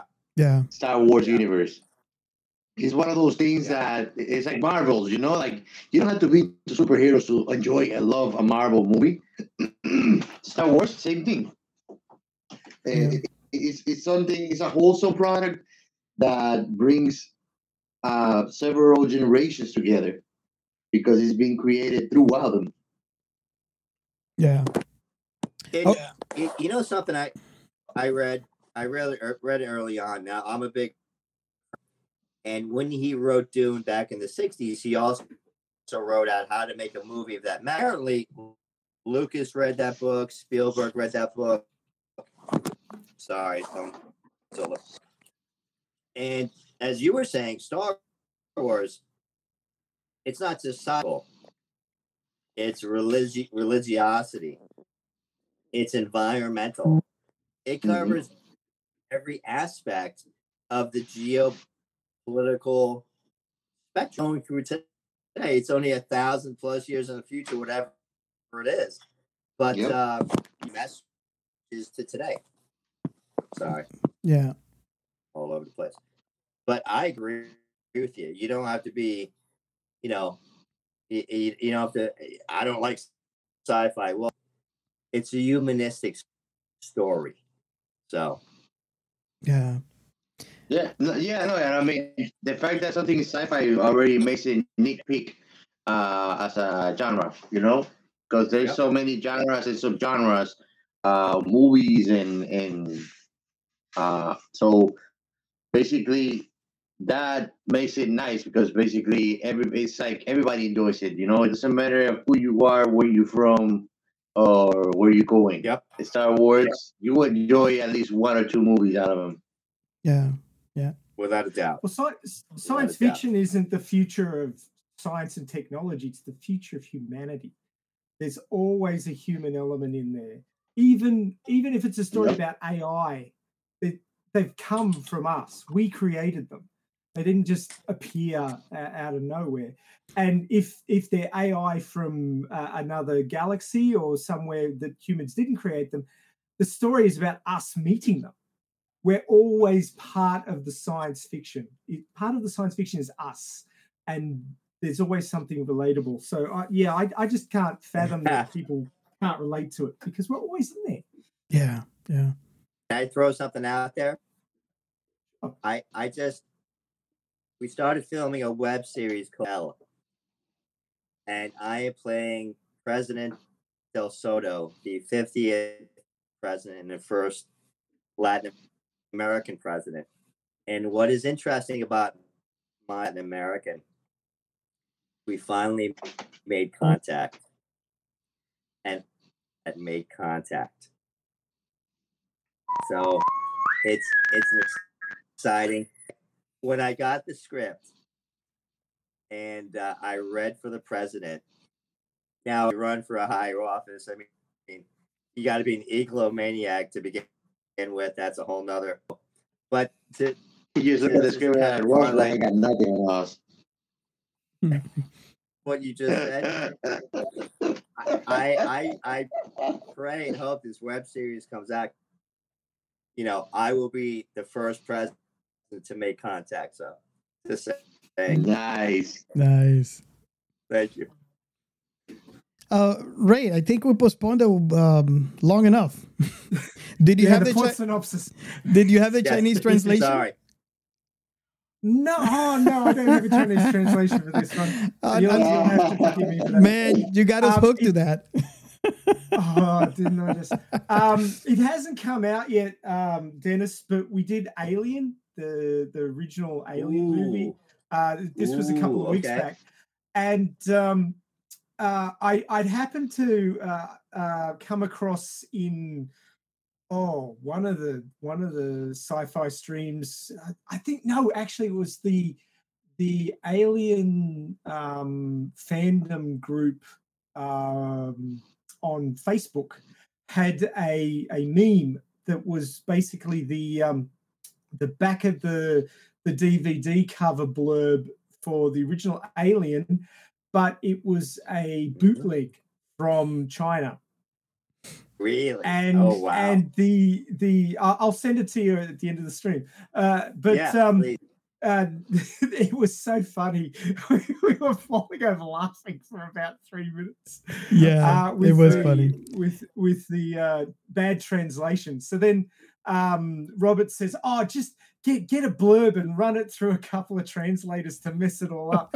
but it's just not, it's nothing like this. This was just this was this was this was peak bootleg. It And for everybody listening, if you're curious about that episode, it's going to be August 6th. So by now, it, it probably it aired. Um, but yeah, it was it was fun. I, I don't know that we'll ever have that that quite that amazing um, mistranslation again, but uh, it, it was fantastic. But but speaking of which, we probably should do the the plot synopsis synopsis for this one, uh, which I have here because uh, Wikipedia is my friend. Uh, so uh, the the Oh, plot synopsis for the the first uh, episode of um, uh, Kenobi. Uh, 10 years after Order 66, when most of the Jedi Order were killed, reclusive former Jedi Master Obi Wan Kenobi is hiding in a cave on Tatooine under the alias Ben. He works at a meat factory and watches over young Luke Skywalker, the son of the former apprentice turned enemy Anakin Skywalker, now living with his step parents Owen and Beru Lars, despite Owen disliking Kenobi. Kenobi has also lost his connection to the Force, cannot communicate with the Force spirit of his deceased master, Qui Gon Jinn, and experiences nightmares from his past. Inquisitor's fifth Liam Neeson. brother. Sorry? What was that? No, Qui Gon. Yeah, Liam Neeson. With Mason. Yeah. Yeah. Uh, Inquisitor fifth brother and Reva, led by Grand Inquisitor, the Grand Inquisitor, find a Jedi named Nari on Tatooine. Reva tries to kill Nari, resulting in a commotion allowing him to escape. The Grand Inquisitor berates her impulsive behavior and obsession with finding Kenobi, widely believed to be dead, and orders her to stop focusing on Kenobi. Despite this, Reva hires a bounty hunter, Vect Nokru, uh, and his gang to kidnap Princess Leia Organa from Alderaan to lure out Kenobi. Nari tries to get help from Kenobi but is rejected and is later hanged in the town. Meanwhile, Kenobi agrees to rescue Leia after her adoptive father, Bail Organa, visits his home. So, this is basically the setup of the series where you've got um, Ben basically hanging out on Tatooine, keeping an eye on uh, Luke, uh, which you know is basically what we're told during uh, episode four, uh, and and this is an an expansion of that. We actually see uh, the the actor um, from the f- uh, first three movie trilogy. um acting what we were told from uh, episode four, uh, which which had the, the older version of um, uh, uh, Ben Kenobi. So it's basically the link between the two. It's the missing link in the chain of the story of the man who is um, Obi Wan Kenobi. So this this is the first time that we're seeing a link between the first three movies and and the fourth movie, which is great. I I'm I, I can understand Robert's excitement with finally getting this bit filled in, and it and it is that that sort of filler. The, the the the getting that link in the chain like when I first saw uh, the the the scene where um, Boba Fett was escaping from the Sarlacc. We'd always been told he got away, and there's been comic books showing that happening, but we haven't seen it in live action until uh, the Book of Boba Fett. So that was an exciting part of that. And again, here we're getting that link. That's that's the story after so many years coming together and bridging that gap. So that that's why this series is so exciting in that it, it's a it's a gap bridger. Yeah. It, as as an empath, um, watching this story, I also felt really sad, and I don't know if you if you agree. and, and I know most people say, yeah, it, it it might you know it is sad, but I I I actually felt it, and and and that speaks volumes to the the work of um um Obi Wan Kenobi, the the um Ian McGregor. Sure.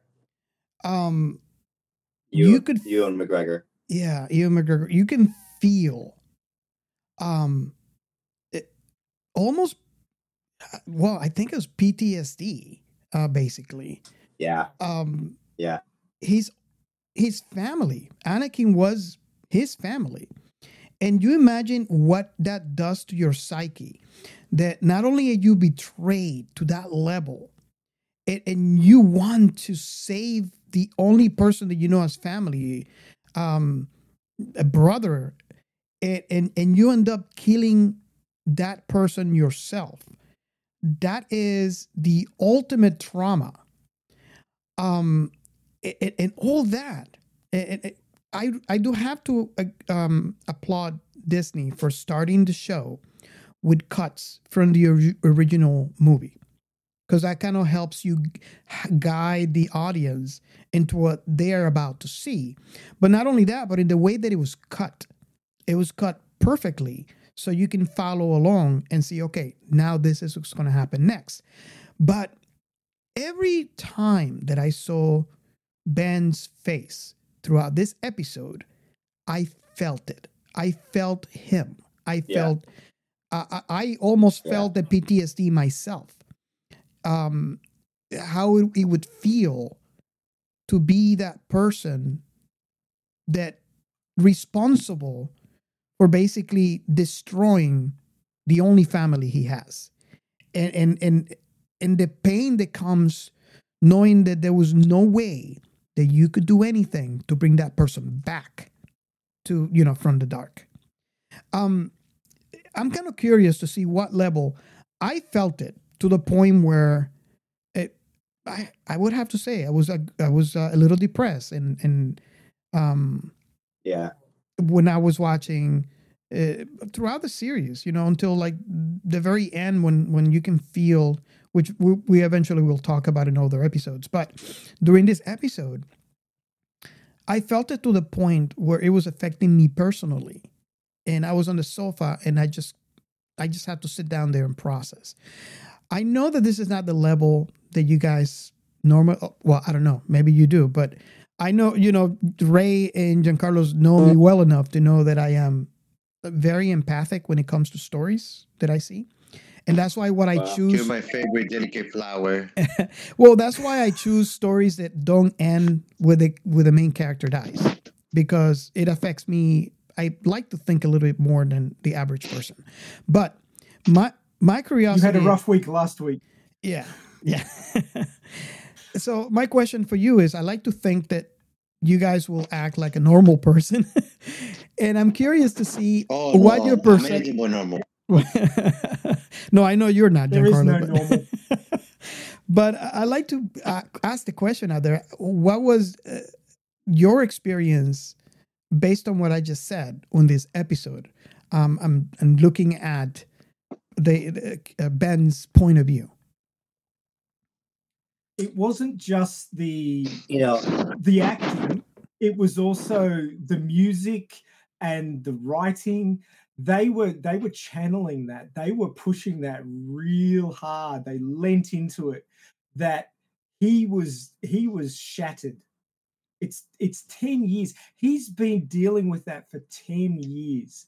And if you speak to any Fighting the fields. of of any any conflict and it was a war he was a, he was a general in a war he was sent out there to lead the troops and deal with the separatists and he didn't know that the guy who was running the show was destroying them from the inside he Yep. he he not only felt that he failed Anakin, but he failed the Republic. He failed his position as a Jedi, and that's weighing on him super heavy.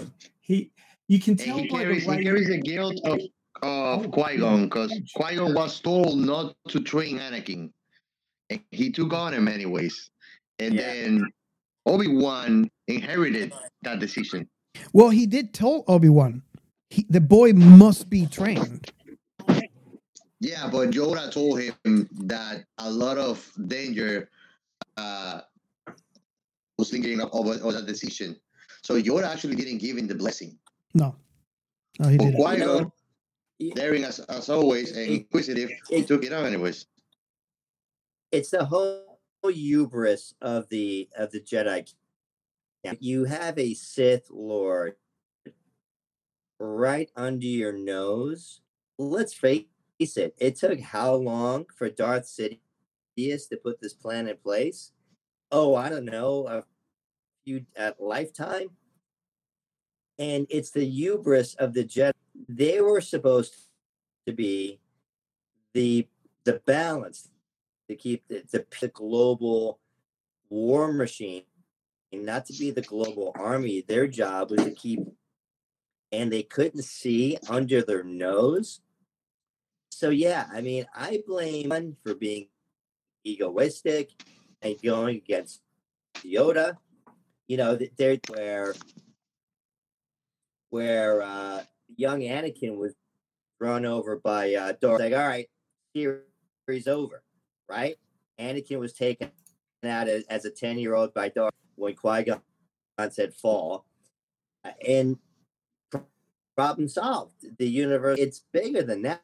It's the hubris. So yeah, but unfortunately, we all Ben Kenobi, Obi Wan Kenobi, which is definitely. I mean, how how it PTSD, okay, and he's suffering. He is suffering. Episode one, when the young Jedi came up to him and said, "Master, help me," he's like, "Well, you know." So he he turned his back on everything, and he's feeling the weight of the universe. You know, I you know stuff rolls downhill, but Yoda and Yoda's problem again, you know, Mace Windu, the entire Jedi Council. What if, if Anakin was allowed? What if Anakin? What if his council was truly taken?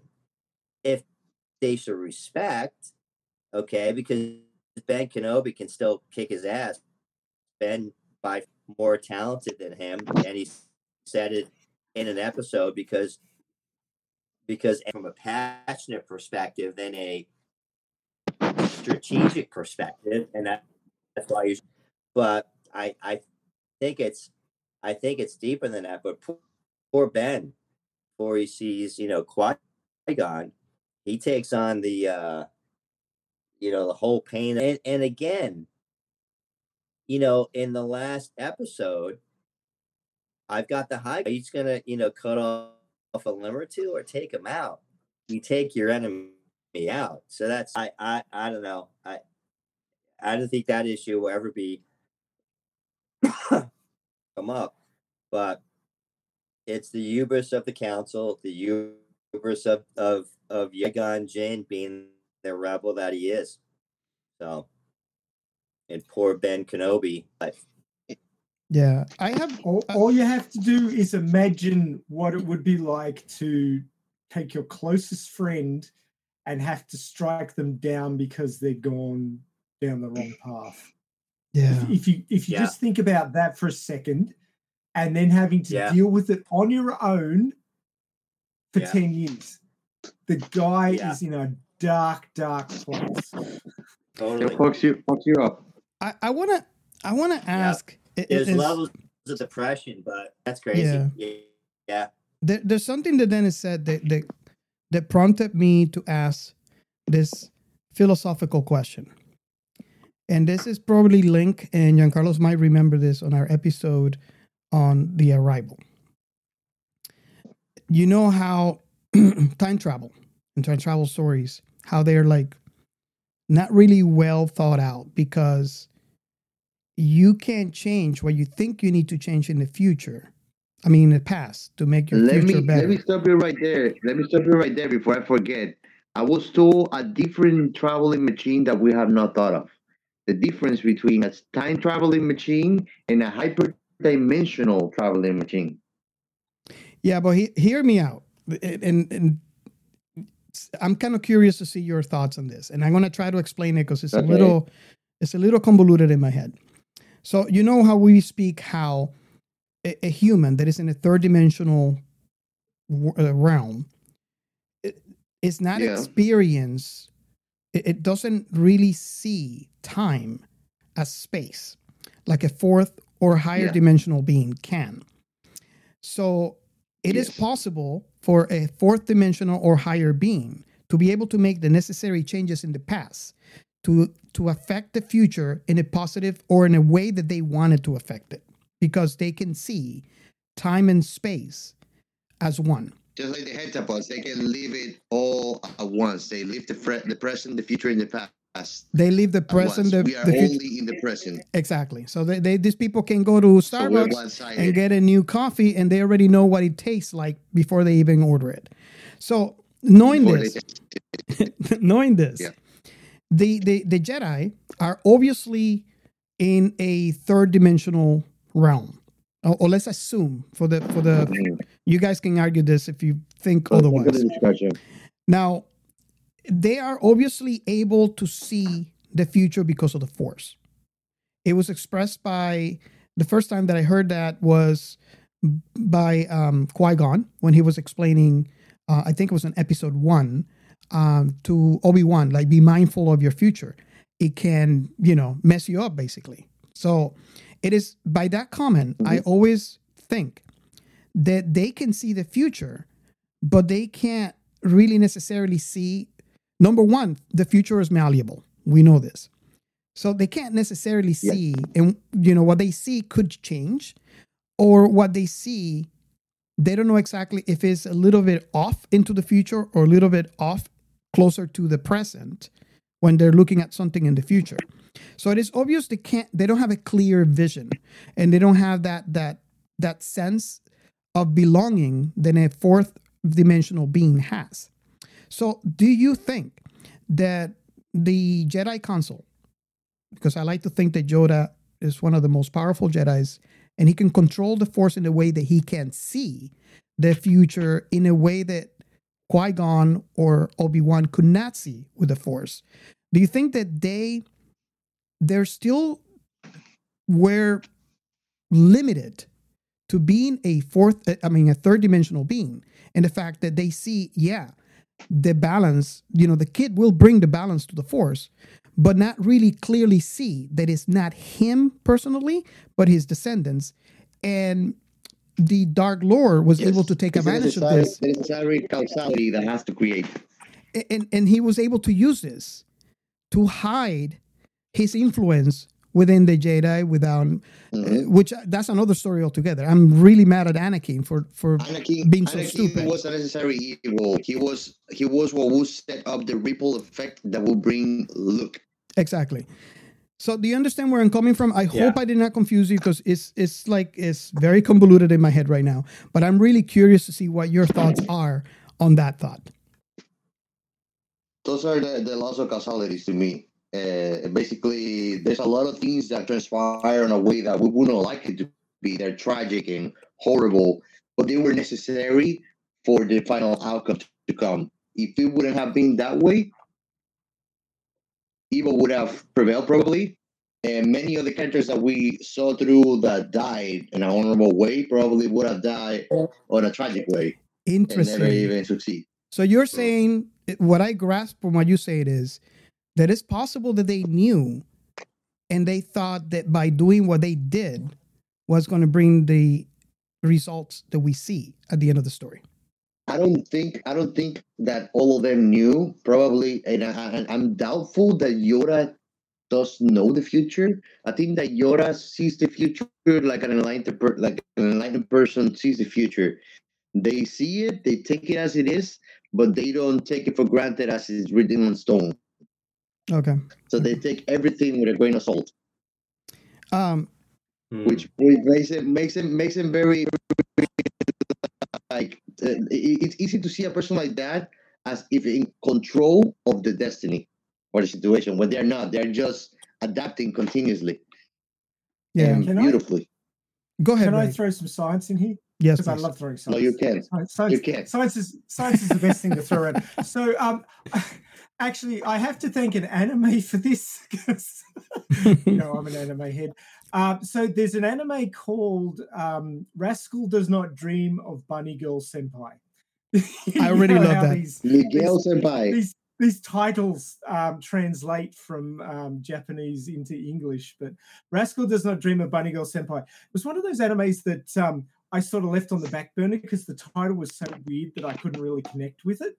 But um, it, it, I, I'm actually now listening to the novels the light novels of the series, and uh, I want to do it on this show because um, although it's a story of um, adolescent angst and trying to deal with with situations that come up in families and things like that, it's actually tied into um, chaos theory and um, quantum quantum physics. Uh-huh. Uh, they actually have explanations of what's happening through quantum physics, which I think is fantastic. Wow. But the one that, yeah, I know exactly. I mean, this is anime. That's why On anime is anime. so great. On anime. But, um, yeah. yeah, uh, yeah. Quantum physics in anime, it, it works. But um, the what I wanted to bring up is something that I pulled from this anime, and it's called Laplace's Demon. Have you heard of it? No, Hmm. I haven't. What?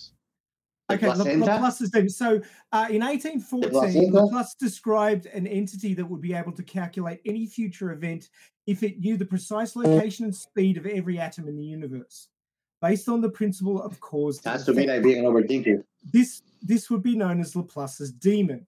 So, one of the, one of the, the the the novels in this covers Laplace's demon from from um, the Rascal Does Not Dream series and um, it sort of fits into the discussion you're having here in that uh, if if uh, any entity could had enough calculating power and it knew the the precise location speed of every atom in the universe, it could calculate the future. Oh wow. And um, I think that's probably what the Jedi are doing to a certain extent, in that if they know the i- through the Force, because the Force is is imbued in every single atom in Yeah. in in creation, then if they're well enough connected to the Force, the Force would tell them the speed. Uh, the precise location the speed of all the atoms around them, then they could at least to a certain extent predict the future around them based on that information so it's a it's a it's a slightly uh, smaller version of the theory of laplace's demon I like that that theory. the force is giving them yeah the, so the force is giving them that information uh, and through their training of the force they're able to calculate certain a certain distance into the future of what's going to happen around them and they're doing it subconsciously so that's how they they can predict the future around them at, and um, get a, a, leg up on what's going to happen so they can you know defect deflect that blaster bolt that's coming at them it's coming at them at the speed of light but because they can see into the future they can def- they, they know where it's coming from and they can deflect it because it's coming towards them Yeah, and- but they, they've their view into the future is given that that warning the Mhm. problem then comes when you're trying to calculate and predict more than you're capable of dealing with at a time. You know, even even somebody who's fortified with the force, the their ability to deal with the amount of raw information that's coming at them from this power uh, would mean that it starts to get fuzzy around the edges. So I could see that, especially when you've got a, a, a Sith actively messing with them, uh, either hiding his own existence or or fiddling with the calculation, messing with the force around them to give them false information. You get the situation where um, uh, Yoda, who has obviously been doing this for hundreds of years and has got quite good at it, says the future is clouded. There's Yes. something going on. He can he can sense that there's a, a Sith messing with the calculations, but he can't work out quite where that Sith is.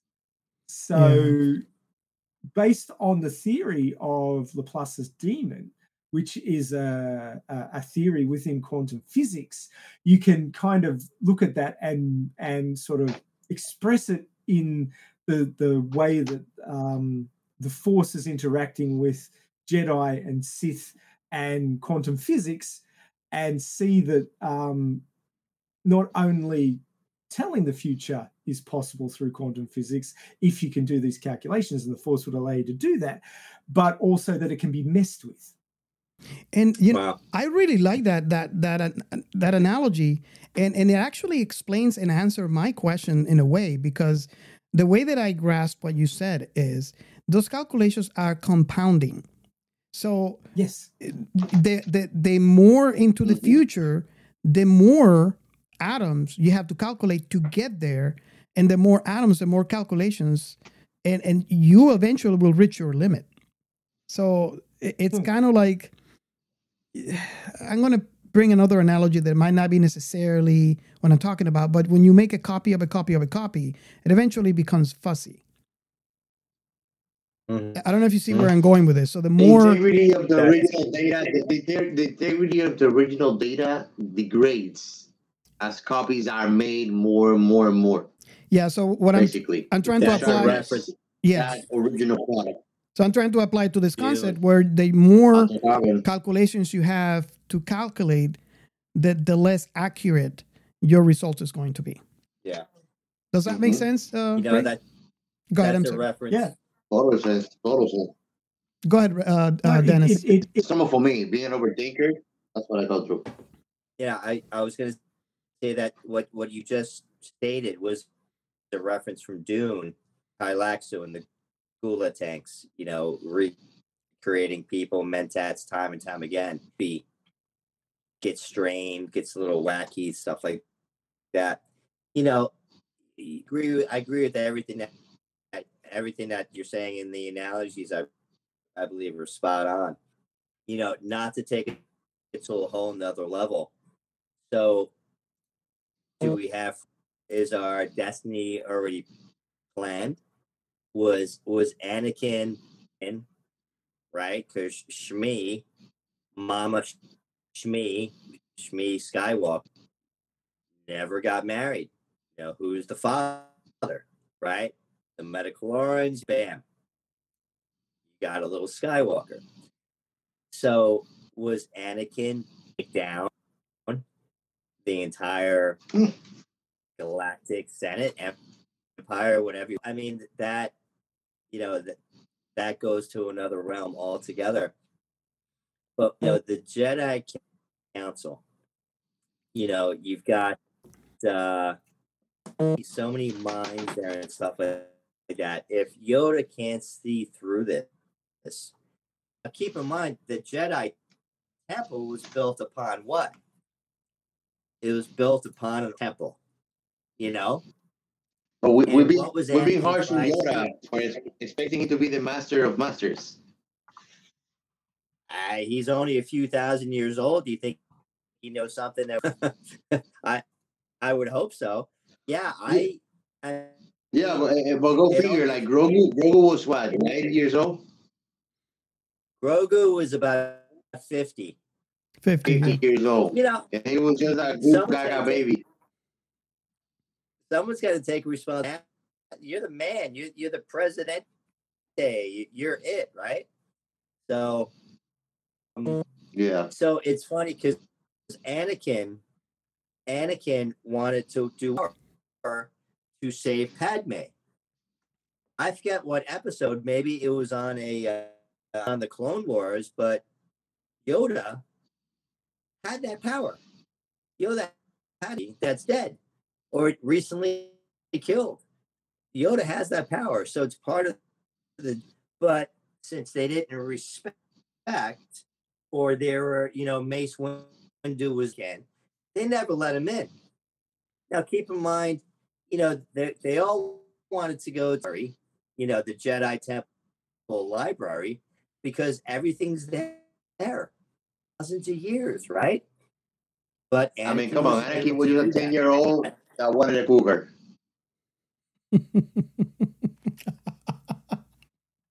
We all want a cougar when we're that young. you, you get my point. I mean, you know, can we say manifest destiny? Could he was born or created to t- take it down? I, don't- I don't know. What does balance to the force mean to one? What does balance to the force mean to another? Is balance, you know, Yeah. the Sith? What's the good for one counterweight? person is not good for the other. Well, it's a perception. It- It's, it's, it's, it's all relative, you know. It's a matter of perception. Uh, at the end of the day, what's good for me doesn't necessarily be good for you. You know, same thing applies for every single little detail in the universe of Star Wars. You know, Yeah. Yeah. You know, And I mean, who knows if in this country? there, We- there could have have been a, a, an two-party alternate. Uh, yeah. True. Yeah, Sith Jedi, two parties. I, I don't. It's true. It's crazy. Republicans Yang and, of the Force. and- Sith and the Jedi.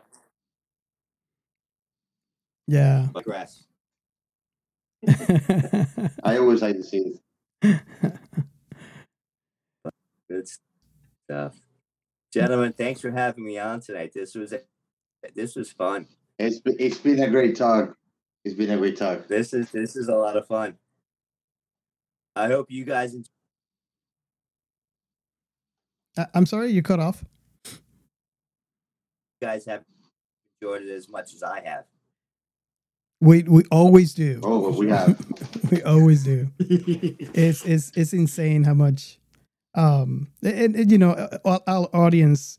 I, I think that by now they can tell this that we just, yeah, we we we enjoy what we do. We really do. We, we enjoy the Oh, sure. conversations, and and and we like that conversations, uh, those conversations that we're having to follow in in the social media um, arena as well.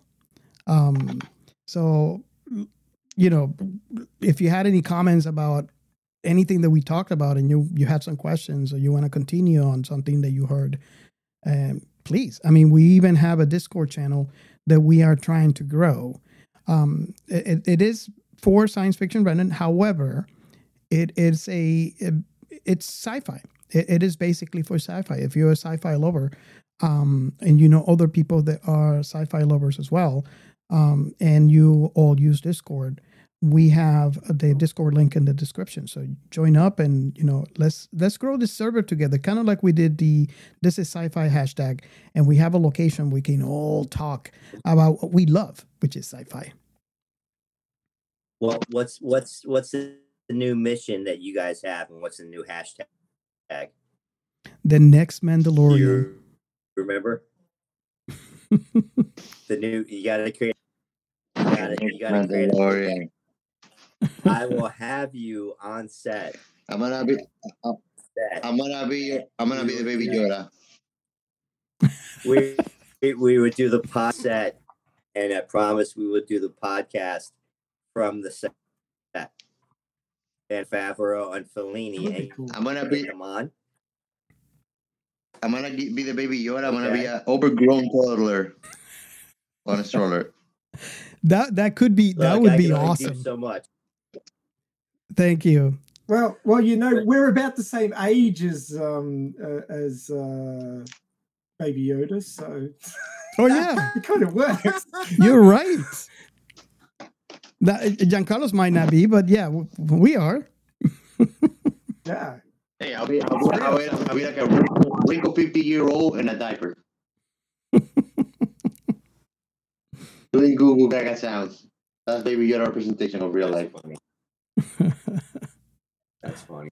But yeah, if you got whatever I mean, seriously, that's my promise to you. Have you guys on set. We'll do the podcast from set. Nice. Does that sound good? That'll be awesome. That would be awesome. That would be totally awesome. Okay. And let us know. Let us know when you come by Florida, man. Uh, huh? Let us know when you are in Florida. I am in Florida. But what part of Florida? I live in Central Florida. I'm in Highlands County. Yeah. Oh, so we gotta get together, man. We're close already, so Sure. we got an excuse. I am in Fort Myers and he's I'm in West Palm Beach. Well, I, hey, I'm I'm gonna Florida be from coast to coast. Miami. I, I'm gonna I I'm I was in Orlando last week. I'm looking at my board. I'm gonna be in Miami. Um, I'm gonna be in New Jersey end of this month. I've got to shoot, but I'm a given day. So seriously, Awesome. Awesome. love to get together. Love, but So I'm gonna. any of you guys drop by a little place called Australia, Yeah. you need to. Uh, I'm dying to by. go. that would be awesome. Hey, Giancarlos, we could actually record the show from Australia. that would be fun. We will, and I wanna capture. I wanna capture a, a flying fox baby pet. Oh, that's a native animal. They won't let you take that home. Not legally. Bizarre thing. Okay, so uh, yeah, but I would like to go to Australia. But gentlemen, I'm going to have AM call time. So thank you so much for having me on. I, and uh let, let's get on Mandal. yeah, yeah, It's been a pleasure, man. it's been a pleasure. Thank you so much for coming. What do you Oops. Oh, it's cutting off. Okay, I think he's run out of internets for the day. yeah. That was like a drum roll, like. so Even dropped my phone. that was awesome. That was completely awesome. And and Yeah. And again, uh, thank you, Dennis. I know his time is limited, um, but we really, really appreciate him being on our show. Um, and and Dennis, thank. I hope we didn't scare you enough, and you can come back to our show some other time. Come back, man. I'm gonna, I'm gonna actually just invite myself to the So sets and show up. And... Oh, you're fine. and here I am Cheers. ma- Love making terror, I'm making terrorist announcements here that I'm gonna invite myself to the set. Yeah. Clear. I can't hear you. I'm gonna let you guys go. Thank you so much for Thank your God time you can. tonight. Thank God you can. if I can help you with anything going forward, you let me know. And uh, again, if I can help anybody with anything, thank you for everything, guys. Thank I you. really had fun tonight. I really for having me appreciate it. You guys rock. Thank A you. pleasure. Always I welcome can't hear you, but I love you and I appreciate you. Okay. Thank you. Thanks, guys. Red Bye. Lake. Thanks for joining us. Remember, it is the way. It is the way. we'll get you there. Awesome. Yeah, so we want to thank uh, Dennis Mallon. Uh, he couldn't be for the rest of the show. His time is limited, but we really appreciate it. We have a blast with him. So uh, hopefully we can have him for another episode uh, going forward. Yeah. And uh, if you're listening and you want to make that what he, the promise that he said happen, you can help us out. You know, the hashtag, the next Mandalorian, where we can make Dennis Miller, uh, Mallon, the uh, Mandalorian in the next, uh, in any of the shows, actually. I, I, I'll take anything. Yeah. I'd rather get the Mandalorian, but yeah, we can have a Mandalorian in any of the episodes. And you can guys make a hashtag Giancarlo the next baby Yoda. yeah, we can make the two hashtags together. There you go. I like that idea. So, uh, so let's continue. Um, unless, see, I I had to add, you know, before we had to say uh, part ways with uh, Dennis. Um, I, I it's the, the Reva, right? That's I like to say I would like to say that this is kind of like the elephant in the room if you think about it. Um, what do you think um, about Moses Ingram's um, acting chops? Um, I know Ray, you only seen you only seen one episode. Um, you don't have much. I don't. I don't know if Giancarlos you remember the entire thing, but um, most likely I like to hear Ray's opinions since he only see, see, see he only saw one episode. Um, what is your thought on on her acting on this um, and her character and how she portrayed that character in that that one episode that you lis- that you watched? She's uh, Reva, the Uh, third the third sister. Yeah, yeah, the, the troublesome one. Yeah. the one that wants to chop everybody up. um, yeah. The the the angry bad guy character or bad girl character in this case um, is very much a staple of of um, adventure fiction. Mhm. So uh, I, I consider Star Wars to be um, uh, space fantasy rather than than than pure sci-fi. In that um, It is. it, it doesn't yeah but it doesn't have a lot of connection to physics as we know it um Yeah. it's it, it Luke, lucas has has quite uh often admitted that uh you know like the the space fight scenes are all um sort of uh, based off World War II. Um, Let, us put it this way: the, the X-wings they don't run on fuel; they run on mana. something like that. Yeah, but basically, the the way the way space combat works, if you've ever read any crunchy um, science fiction, or you know, you, you look at shows like um, uh, The Expanse, which which has a much crunchier physics. When I say crunchy, I mean uh, more true to to life physics. Space combat is ships hurtling along at huge speeds, trying to shoot each other uh, and passing each other and, and going so fast that they get two or three seconds worth of combat and then they they spend Mhm. a few days slowing down and turning around and coming back in the other direction. So it, it's not it's not particularly enjoyable to watch. There's nothing to really see uh, so that's why lucas went with things that were more like dogfights in atmosphere where people could understand it better and and get more out of it from a narrative perspective. It's it's not really true to life uh, as as space combat. So um, you know like That was not a long, long journey, and then the computer says, "Sorry, Dave, I cannot do that." exactly. The the howl of the tie fighters well there's no air in space so you wouldn't hear that. The only people who would hear it is the pilots themselves uh, if um, the sound vibrated through the hull of the ship and then into the atmosphere which is inside the ship uh, to their ears. You couldn't hear it from another ship externally because there's no atmosphere. So you, you can't really have that visceral feeling of space combat. It doesn't exist uh, in Mhm. physics. So um, the the, the air combat as in space.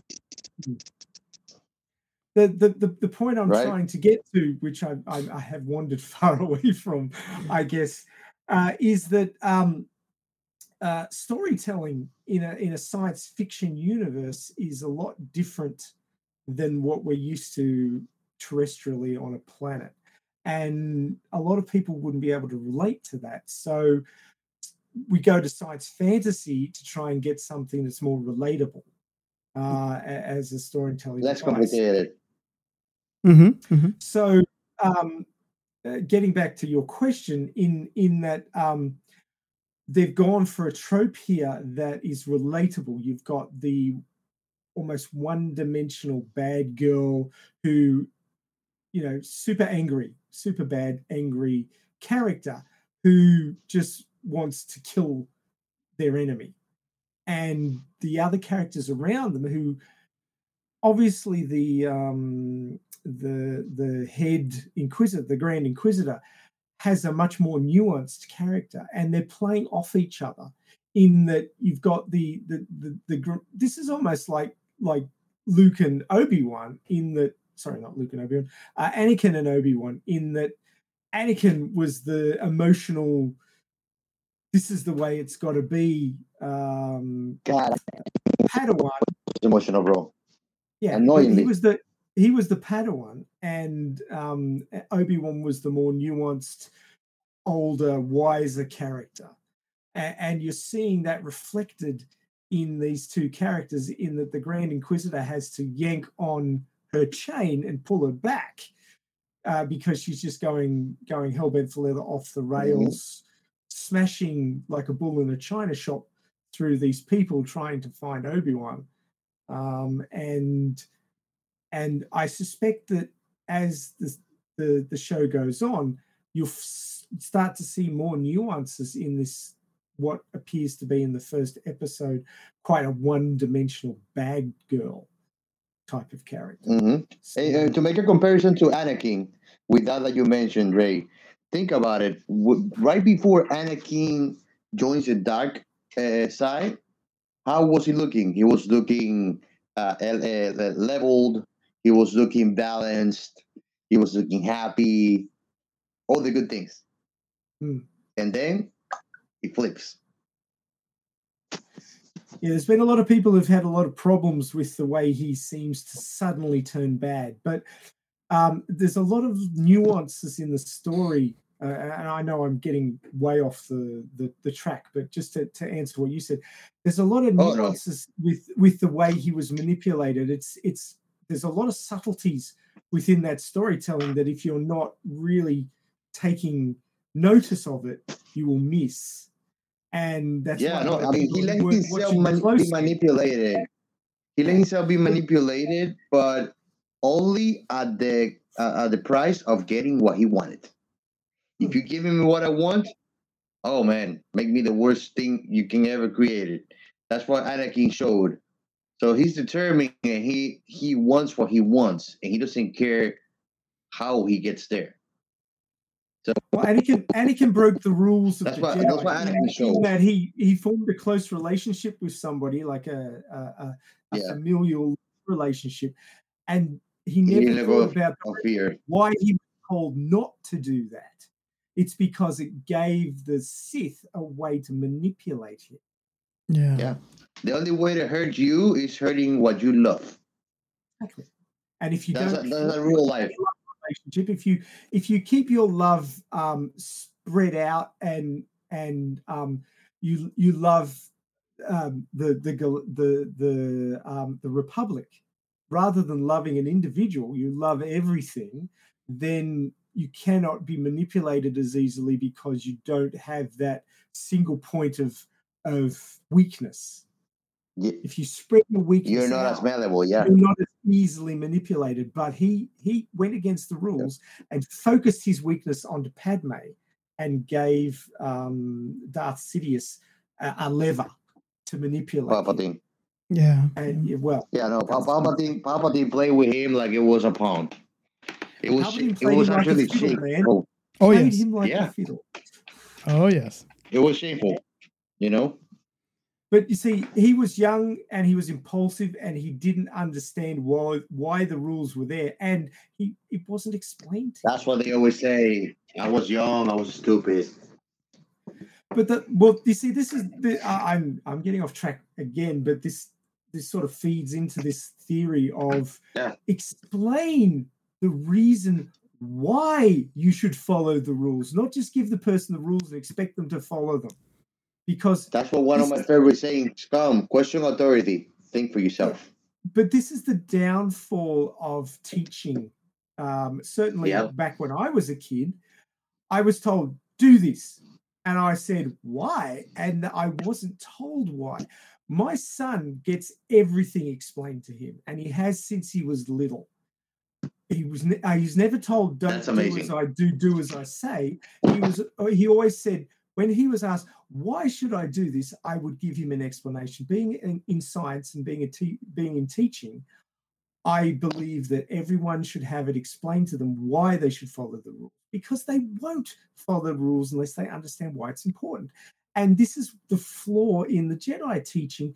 You they say you will do this and you will follow the rules and he he went why? And they didn't tell him so he didn't follow them and it's a simple fact of hu- human Behind existence that if you don't understand why you should do something you're very unlikely to do it Yeah, and, and that's where blind discipline can be actually a bad thing, you know? exactly Because uh, discipline is good, yeah. But blind discipline, you're doing something, following through a set of orders, but you don't know the reasoning for it and the Hmm. consequence that it brings to the outer world.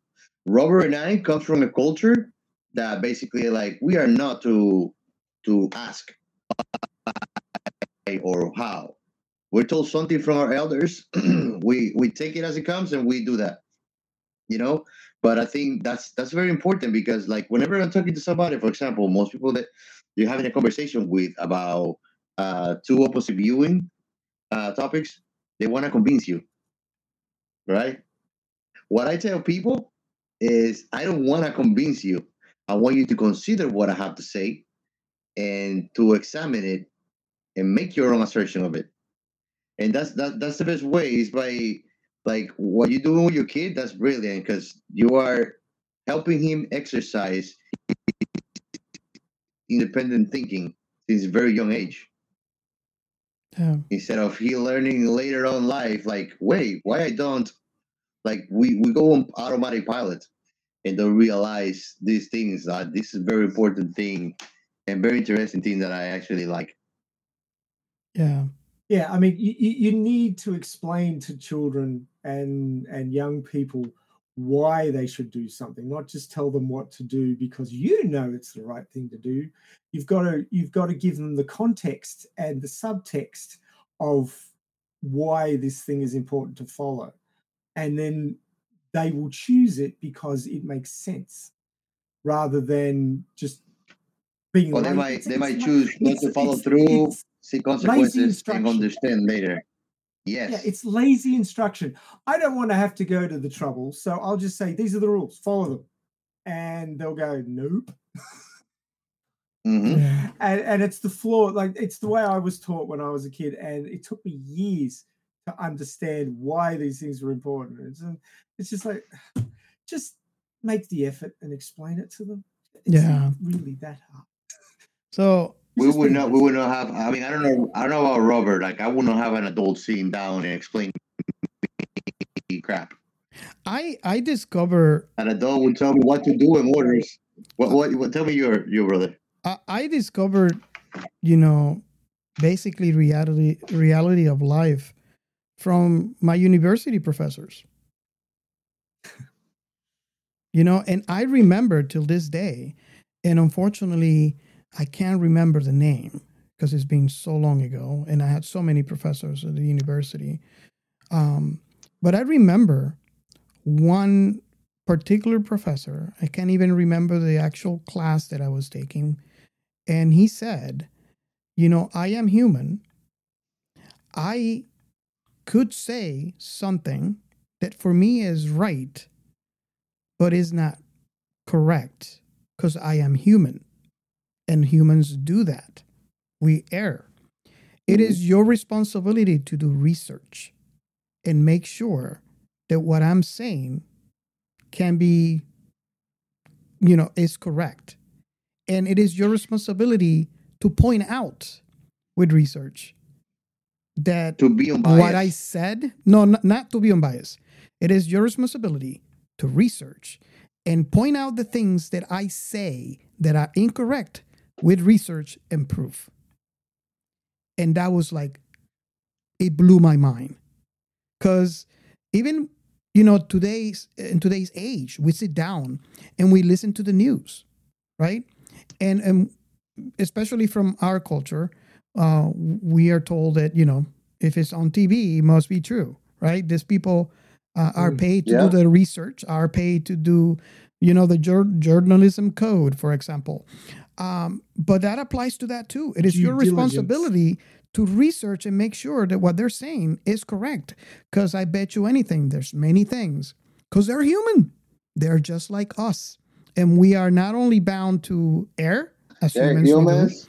but they're also the humans and there's many things that go in the backseat private agendas and shit like that that might distort the legitimacy of information as well But you don't have to go that far. Let's assume that they are doing their job. They're, let's assume that they have the biggest, uh, you know, the the, the heart in what they're doing, right? There's something called um, perception, and and the reality of each person it is different from one person to the other. So what they say, um, it could be, in fact, to them, the real truth.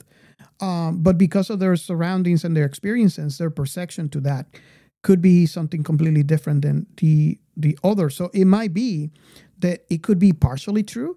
It could be that it could be true for someone and not true for the other, or it could be that it's only true to them and not everybody else listening. I, I don't know if that makes any sense, but yeah that I'd absolutely I, I- i've seen cases where people lie to themselves and they believe a lie to the point that that they leave it as if it's a reality and the only person that believes that the lie is true is that person telling the lie Person, personal reality, yes. exactly. It's a well documented, Yeah. documented. Uh, that's the word uh, yes, personal reality is a well documented um, happening. I can't think of the correct word to use. I, I just wanted to bring up when you were talking about um, Reva? uh, third sister? Acad- academics or professors. Oh yes. Um, and and and what they tell you is it's it's very interesting because I've worked with a lot of professors um, and academics, and and a lot of them I don't really consider connected to reality particularly well. uh, they they do tend to be siloed uh, and have their own Siloed. view about about things. Uh, but um, uh, there is a, a, a, I, working in in the field of biology. Uh, there was a particular academic who told this story to me, and I'll I'll pass it on to you very quickly. But uh, he had a, a professor when he was going to university who was in the field of biology, and he was well revered in his field, and everybody, you know, they they hung on his every word. Uh, that he was so well known, uh, written up in in the best journals, and uh, you know had many Nature papers to his name. Uh, for those who aren't in the biology field, Nature is the premium, the the, the top of the pile when it comes to. Um, They have journals. answer for him. and if if you can get your if you can get your paper in Nature, you know you've made it in the field of biology. Um, uh, Na- Nature was the the journal at the time that published uh, the theory of evolution. Um, so uh, you know that it is the the premier um, uh, journal for that sort of thing. But uh, this particular academic uh, who had been published in Nature many times, everybody believed everything he said, basically. Um, so he would be lecturing away, and he would he would always add into his lecture series a lecture about dragons, and he would he would come up to the podium and he would have his presentation. Back in the day, they didn't have uh, PowerPoint, so you know it was was um, uh, acetate sheets on an on an overhead projector. Uh, but um, he would start lecturing about dragons, and he would be there talking about you know the different types of dragons and how they could breathe fire or or, or um, you know cold or, or or poison or whatever, and and he would be lecturing away, and he would be waiting for one of his students to call bullshit. and he would do hmm. this every year. And sometimes he would get through the entire you know, 50 minutes without anybody getting calling called. bullshit. And and if he Was would he doing the end this? nobody called Was he doing this to engage the people who paying attention to him or not? Yes. And he would want people to think, what the hell is this guy on about? And call bullshit. And sometimes he would get through the entire thing and he would get to the end of it. He would go, and somebody would go, Is this in the exam? Oh my god. Yeah. and then he would just like, like shake his head and walk away. But he would Oh want my, them to, that's to challenge him Yes. on this. He was deliberately talking out his ass. and this is the flaw in teaching That's fucked in, up. in the Western world. I can't speak about any any because I haven't experienced it, but challenge everything you are told. People don't be a sheep. Well, Um, you need to critically examine everything you hear, and as you get older, you get better at it because you have seen more, so you can compare what you're hearing to more things that you've experienced. even on the scientific community, we have something called what? The peer review. So when a science Exactly. when a science scientist has done a paper, a journal paper, and has done the the uh, experiments and and and has done uh, written all the theories and everything is down on paper with all the results.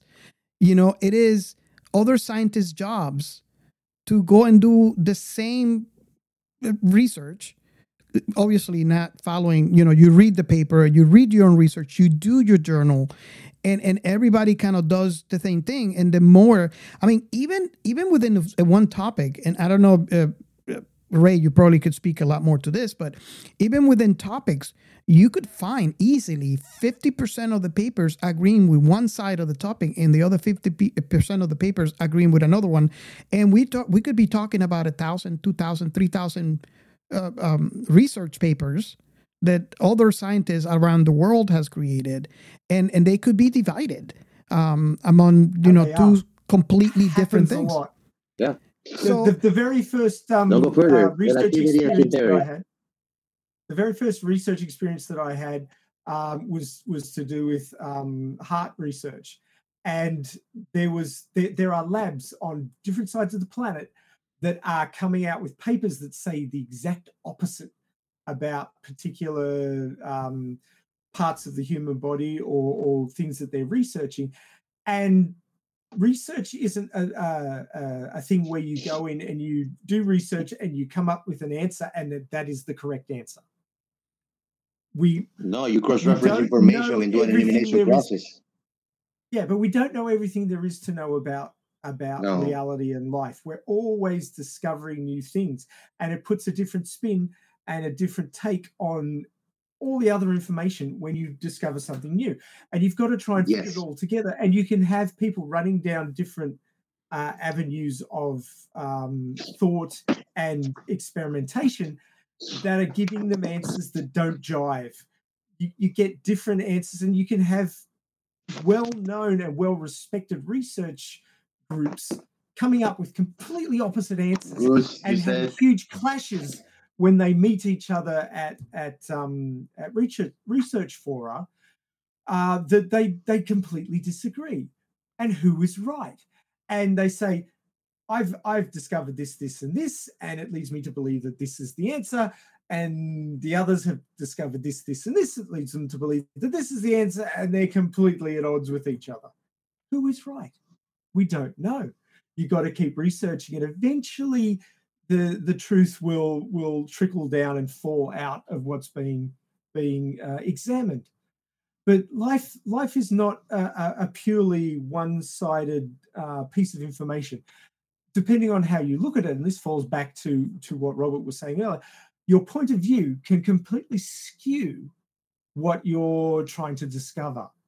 And going back to star wars the even the, even um, even even how you put the question would change the outcome of what you're gonna get as an answer.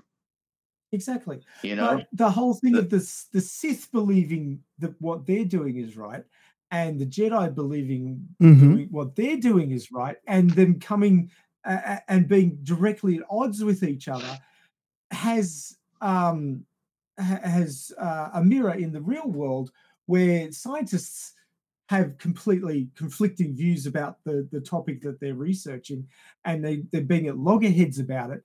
You see the same thing in Star Wars with the Sith and the Jedi Mhm. that they both believe they're doing the right thing and they're coming at it from completely opposite directions and they will never see eye to eye because their points of view and their worldviews are completely different. Yeah, yeah. you Um, see the same thing with Fast and the Furious with the bad guys and the cops. Uh, to, bringing this back to the original question, I don't know how we got so far off. Um, I mean, we're still talking about Star Wars, but We we do that. um, my my uh, my question was, I wanted to see your perception, your your um, personal experience with the character of the third sister, Reva, and how do you think that? Um, uh, I, I guess I can start first, right? Um, I think that character is great. I think she did a great job portraying this character.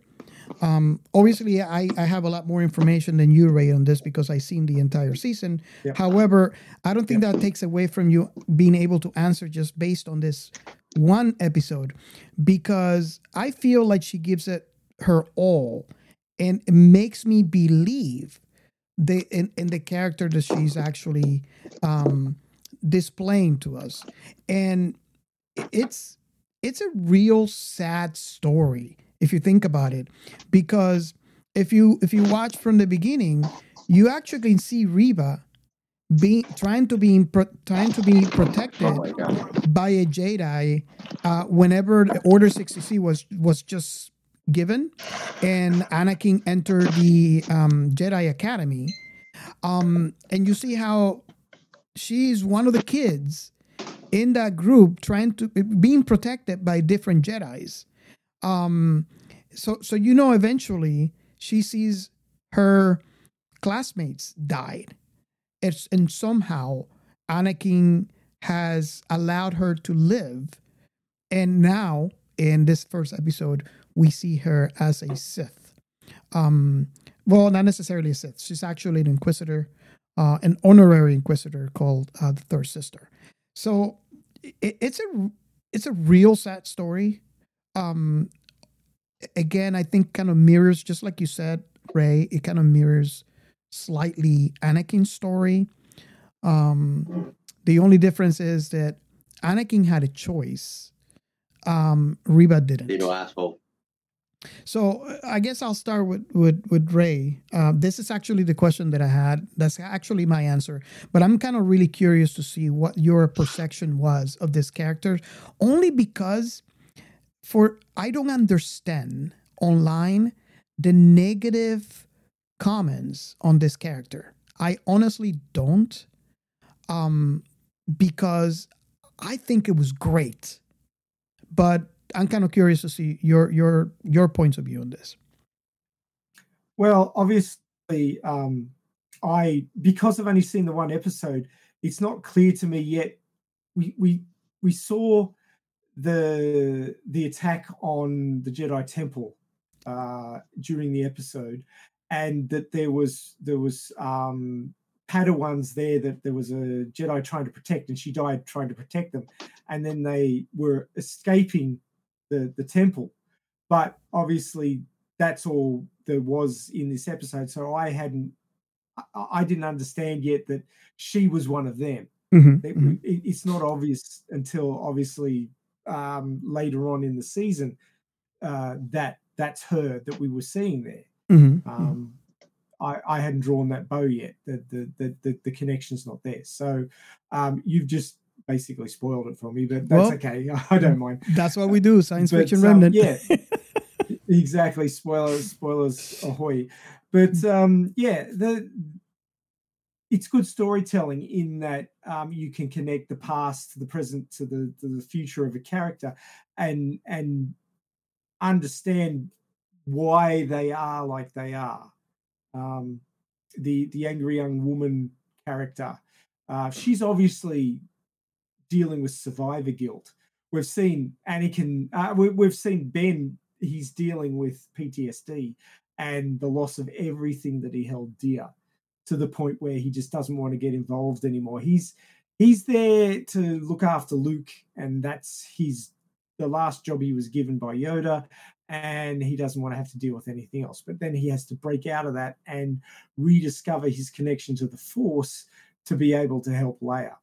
So I can see where that's going from the first episode, but um, yeah, I, I I didn't have that connection with the the the, the scene in the Jedi Temple and, and the character of, of Reva, um, or, third sister, um, that that she is connected to that as well. But obviously, um, Inquisitors and and Dark Jedi are have to have a source from somewhere, and and she's come from uh, the Padawans in the temple at that time when it was attacked during Order sixty six.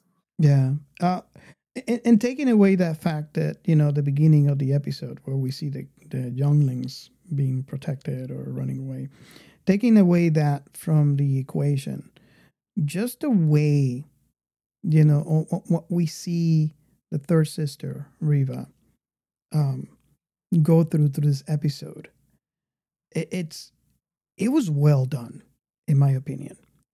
Um, and and that's the reason why I was I'm, I'm questioning because I mean I might have a different different perspective, just like we just talked a few minutes ago.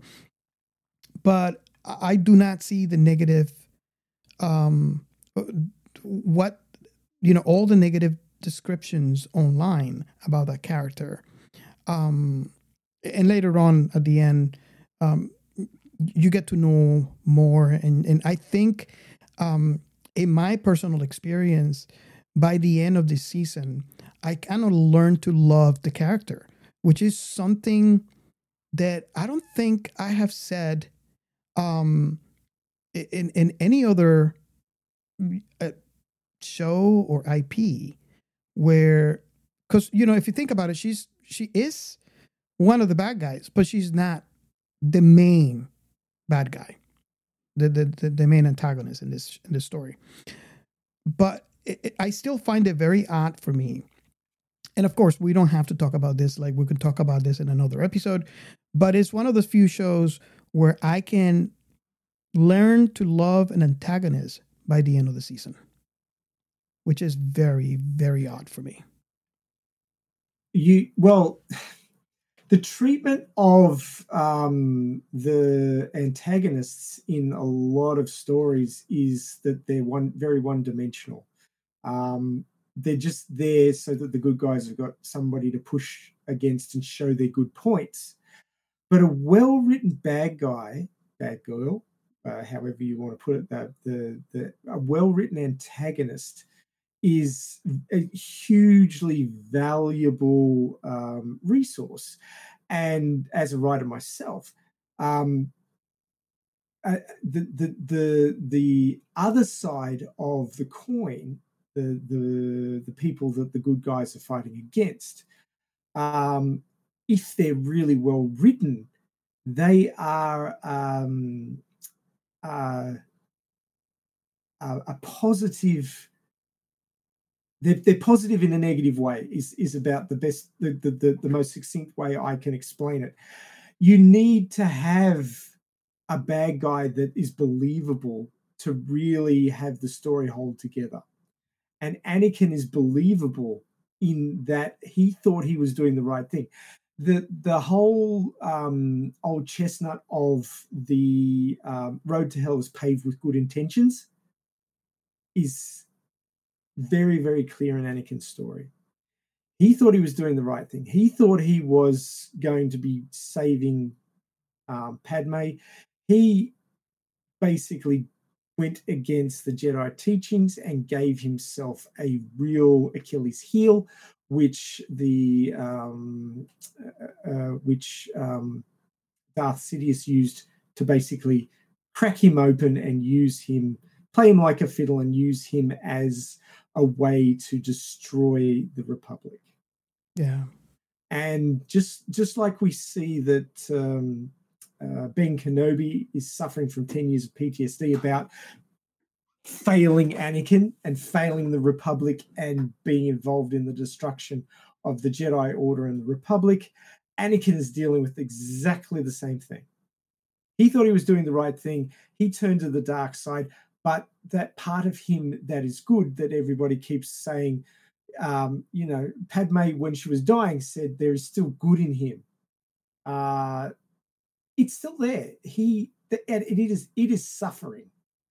Yeah. And we see that all the way through Anakin's story that he's trying to be the bad guy that he's been turned into, but it doesn't quite gel. He's not 100% bad. Nobody is 100%.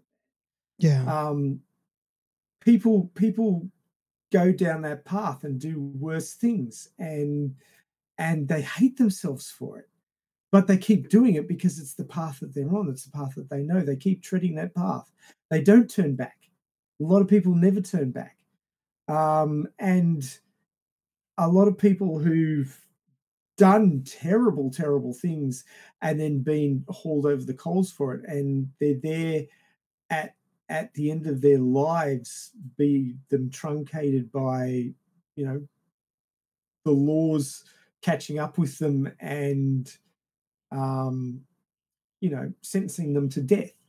And they're on their on death row or they're at the the point of their life where where they're forced to face up to what they've done nearly all of them have been repentant in some form or another and anakin is no is no exception. He's realized that he's done the wrong thing. You see him on the death star go luke i'm really sorry that i've dragged you through this that i've i've done these wrong things. I've realized that it was wrong and i've done what i could to rectify this. I've saved you. I've dealt with the emperor um, and i'm really really sorry um, and he didn't get a lot of time to to to process that but you can tell that he's sorry about it and that that is that is the human condition. Nobody is completely bad. Nobody is completely good. We're all trying to deal with the shit that's thrown at us day to day in the best way that we can. And a lot of people don't have the um, internal fortitude or the tools they need, and they fail. They fail hard in some cases to deal with what they're trying to deal with. And the moral high ground is a very slippery slope, I've got to say. I have made mistakes in my life that I've looked back and gone, why the hell did I do that? Yeah. What was I thinking at the time? Was I insane? Um, w- was I? Why was I choosing the, the the actions that I was choosing? And it can be considered a form of temporary insanity that you get yourself into a position where you're making choices that you later on go, what the hell was that? Yeah, especially How when you're could I young. possibly. Yeah, exactly. You don't have the experience. You don't understand what the hell you're doing, why the hell you're doing it. Emotions are running high, um, and and later on you look back and you go, "Oh my god, I was insane." It was. It had to be temporary insanity, but really it was just you were lacking the tools, you were lacking the knowledge, you were lacking the inter- intestinal fortitude to do the right thing in the first place and you just walked down the wrong path and gone crap can i actually turn back from this Yeah, yeah. and you, you you see that in these stories. You see that in anakin's story. You see obi-wan dealing with the ptsd of fucking it up really bad. And there's our pg-13 one f-bomb um, but uh, people have to deal with the mistakes that they've made. And some people deal with it by running away from it. Some people deal with it by doubling down and screwing up even further. And some people never make those mistakes because they understand what that will mean but most people don't. Most Yeah. people can't find that within themselves at the time when they're young and making those mistakes and have to deal with it on the flip side later on with PTSD and all those other horrible things that our brains do to try and deal with the fact that we've done horrible things to other people and basically thrown away what we were were thinking was the structure of our lives in the pursuit of what we thought was important. Yeah. Um I, I it's the human condition. Yeah. I- I like to change the topic slightly about something it just came to mind. However, I'm not sure if you're familiar, so I guess I'll ask first um because it might not make sense to you if you're not familiar. There's a show um I believe it was 80s 90s. No, uh it was I think it was in the 80s called Punky Brewster. Have you ever heard that show before? I know of it, but I I, I know of it, but Okay. I don't know much about it. Well, that that's good enough. If you if you know of it, you know pretty much what it's all about.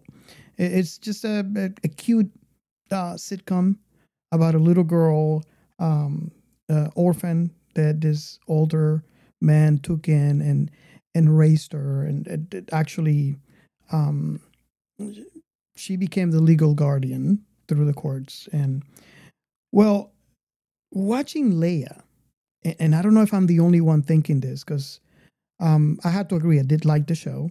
Um, obviously, I was a lot younger when I watched the show, uh, Punky Brewster. Um, but I was thinking, and I might be wrong, and maybe you can clear this out if you know, or any of the listeners out there through uh, Twitter can reach out to me. Um, but I don't think there is a such a thing as a sci-fi sitcom, cute sitcom.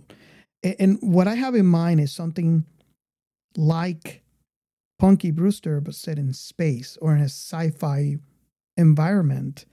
And, and that came to me by looking and watching this character perform in this show. And and I don't know if you if you could see that uh, Ray, but I was thinking like I- need that, I- and I might be the only one because I like those kind of shows. I know that if Giancarlos will be here, he'd probably be laughing at me right now, but I, I do. I and and and seeing how well this person, uh, this um, this little girl perform in this in this show, um, it, it just brought to me memories, and now I want a show like that to happen. Um, she's such a great actress. I, I think she's called uh, Vivien Lyra Blair. Um, I call her Baby Leia. um, what? It's got to be a baby something in there, doesn't it? you know, get, the ah factor Ba- going. Yeah, Baby Yoda, Baby Leia. Um, do you see? For I guess this, this is a two part question. Um, although you're not familiar with the Bru- Punky Brewster show, you kind of know kind of like the basis of what the show would be about. Do you see that? And also, what was your perception of that character in the show? Well, there, there's um, a clear leverage factor with cuteness, right? And and babies and all that sort of thing that that pulls on the heartstrings of of um, maternal and paternal instinct. And basically, uh, with Baby Yoda and with young Leia, they're leveraging that. They're they're pulling on your heartstrings. It, in in anime, it's called moe uh, or kawaii.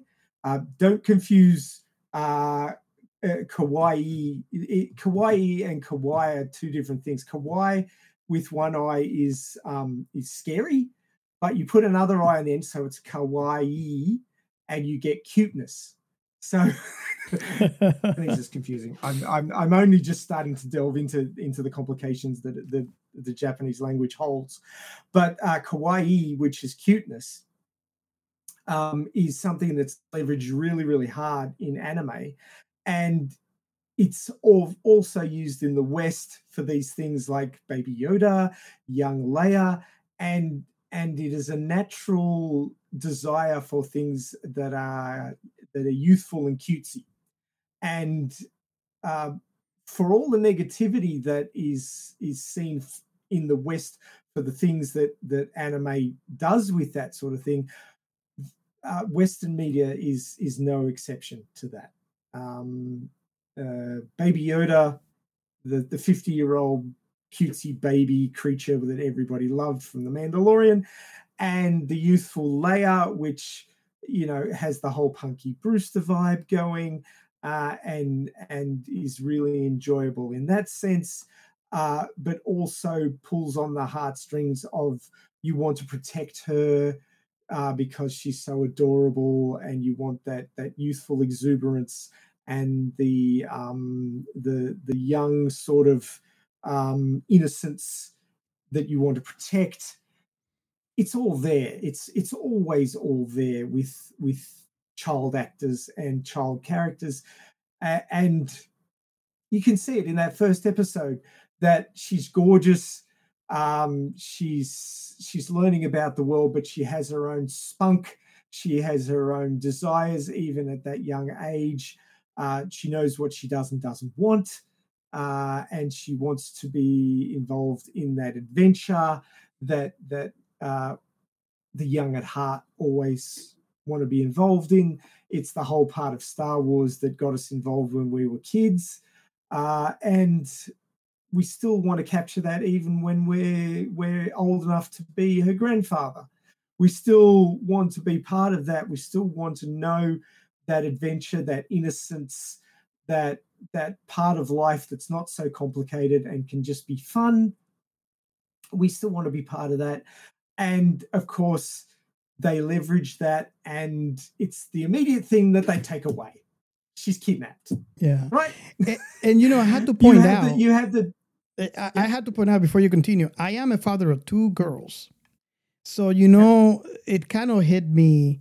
Uh, I like to think a different way than most, um, because I see, uh, you know, in in a sense, I see my daughters and how Mm, what would. I would do to protect them.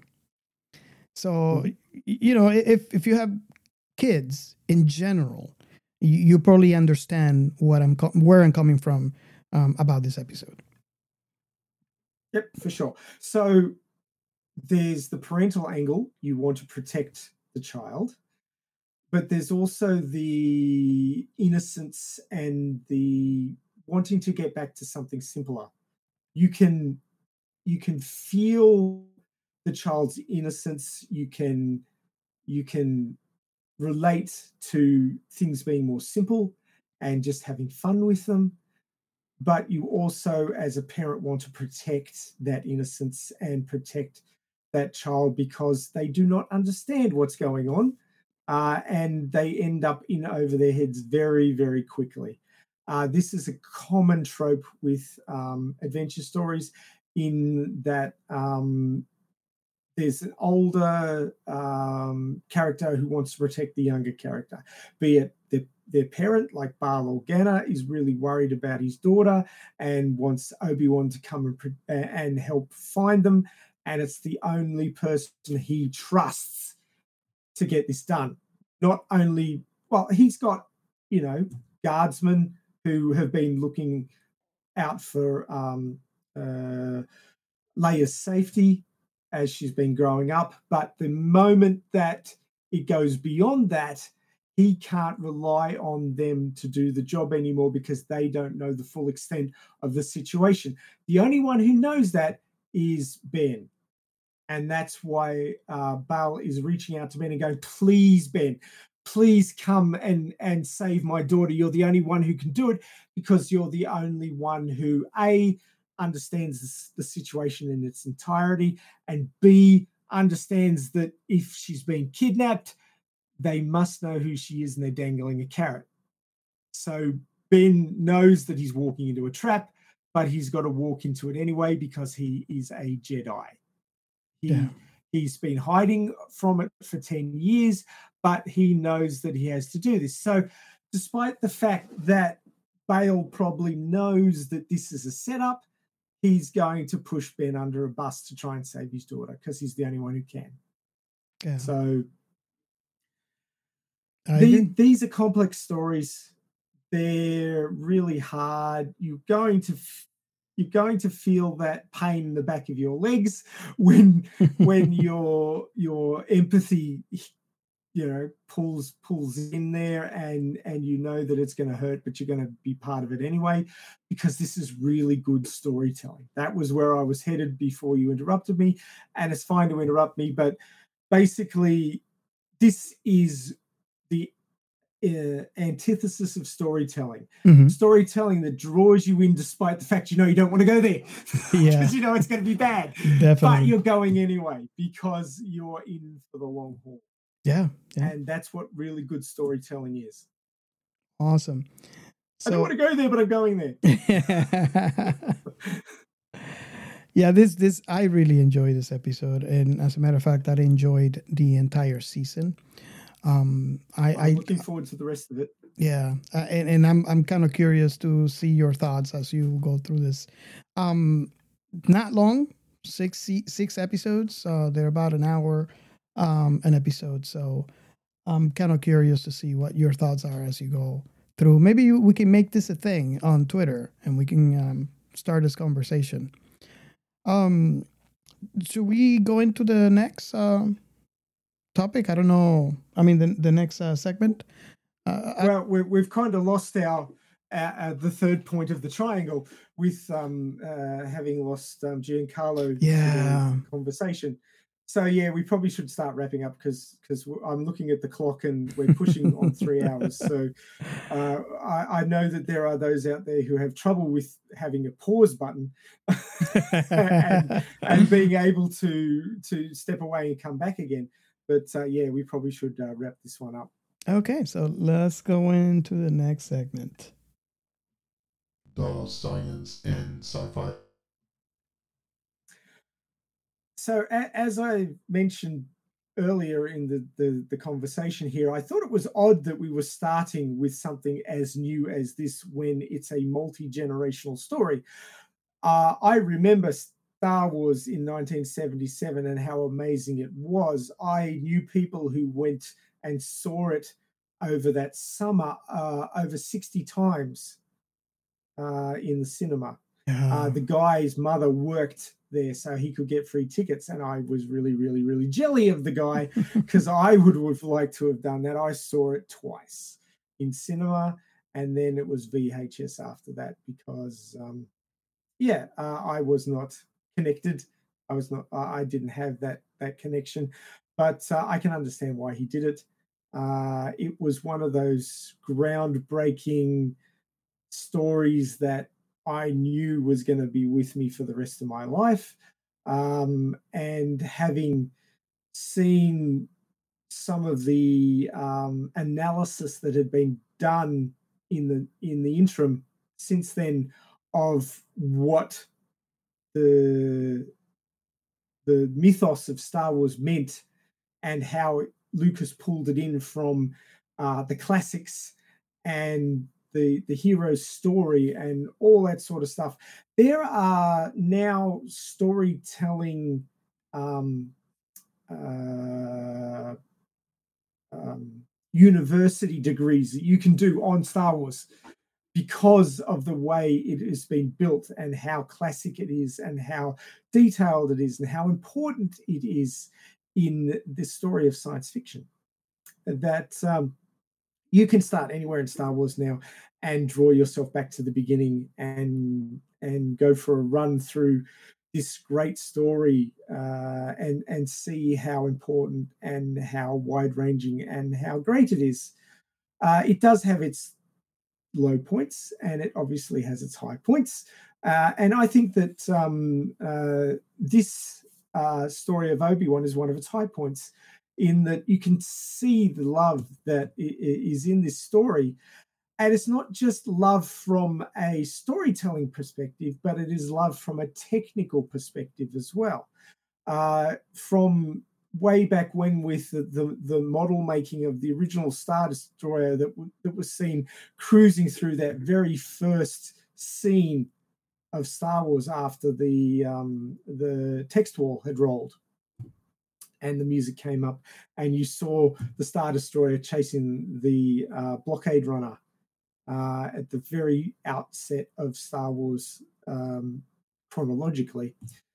Um, you can see that the same level of detail and the same um, love has been put into the creation of this story.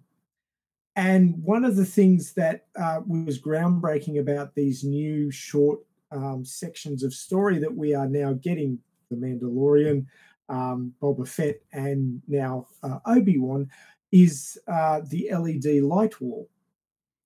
So, to give you some some backstory on that, is that um, the original Star Wars was done with obviously um, uh, uh, real um, when I say real, there's not a lot of real in Star Wars, but um, it, real special effects um, with um, models and Muppets and all that sort of thing that um, created the original three movies. Move forward to the year 2000, and everything was green screen. People were waving waving a stick in front of a green screen, and everything else was put in afterwards. And of course, there was people who lauded that as the, the new way to go, and other people who said, "What the hell are you doing?" This is again the you know complete the two um, parts of of the story that completely disagree with each other about how to create a story. Even the original the original movies were added after the fact too and they were remade yes. a couple of times to add the CGI, yes. which did not have CGI before. It's kind of funny because I did no. show Carlos the original, uh, which you can still find on hmm. YouTube, mm. and he's like, "This is it." I mean, Jabba was a guy walking yep. next side, you know, next to uh, uh, Han Solo, and they they only added that Jabba monster, if you want to call it, after like superimposed on the guy and and that's the Jabba that we all know now. But before, it was just a guy walking next to uh, Han Solo. Well, originally, yeah. I mean, um, stories don't uh, don't stay the same. They morph and change and grow, not only when they're handed on, but within the mind of the original creator. George Lucas, when he created Star Wars, did the best he could with what was there at the time, which is what any which is all anybody can do. And different creators have different opinions about how to do this. Um, you can find a lot of people really appreciating um, uh, the original works more than what came after it and how Lucas changed it. They felt that the original was more true to the original story, and the way that he kept changing it was not appreciated. In that, sure, it was getting closer to what he considered was his ideal, mm-hmm. but it Mhm. was getting further away from the original story, which was the way it was created at the beginning. Yeah. So, I mean, you, you get different people appreciating different parts of this. And of course, everything moves forward. You can see it in Star Trek, where the, the prequels that were coming out in Star Trek had flat screens, not um, the the CRTs. And people jumped up and down and said, "It's not, it's not canon because it's not, you know, doesn't look like it." But what you've really got to do is step back and have a look at it and go, okay, is this Star Trek? Yes or no. You, you've got to make your own decision. Uh, and I know a lot of people who, to this day, rail against the more recent stuff, saying it's not real Star Trek, it's not canon, it doesn't fit. They're, they're getting further away from what Roddenberry saw as his original ideal. And you can you can see that happening but this is storytelling Yeah. and this is you know 50 years later it's not going to be the same Yeah. things don't stay the same it's not the same person telling the story they're taking what was laid down originally and adding to it and i i admit that you know when the the second battlestar galactica came out which we still haven't covered Yes. um, I had a lot of trouble with it to start with because it wasn't my Battlestar Galactica. Exactly. It wasn't, you know, the the the chrome walking Cylons and all that sort of stuff. But as you get into it and you start experiencing it, you can see where the new storytellers are going with it. And if you can just relax a little bit and let go of what you experienced as a child, you can start to see the joy that this new creator is bringing to it. And you can see the value in it. And that is what, as an older sci fi fan, I can appreciate. And I know that younger people have trouble with it, but give it a few decades. you'll get, you'll catch up. You'll Yeah. get there to where us old farts are and how we can appreciate things more now that we couldn't appreciate when we were younger. Yeah. So my experience of experiencing science fiction is that as you get older, you will change. Your thinking will change. The way you see things will change. You will grow. And you may end up becoming like I am. And I can only talk for myself. Uh, that I can appreciate more science fiction now than I could um, when I was younger because I was set in my ways. But now that I'm older, my uh, experience and and my my point of view has relaxed, and now I can get into things that when I was younger I couldn't do. I think that a lot of the fandom menace and all those sort of people are young people who are set in their ways, and give them 20 years, uh, presuming they make it that far, and um, they will be able to then relax and experience things again and take off the rose colored glasses and understand that science fiction is a much wider gamut than they were allowing themselves to see in the first place. Yeah. I, I agree 100%. Awesome. But getting back to what what we're talking about in this section, because I've wandered again, which we always do, Yeah. is that the original creation was done with um, with technology that has now been surpassed in various ways. Green screen with people standing there waving a stick in front of a green screen is is sort of the middle ground, which a lot of people who appreciated the way the originals were created didn't like.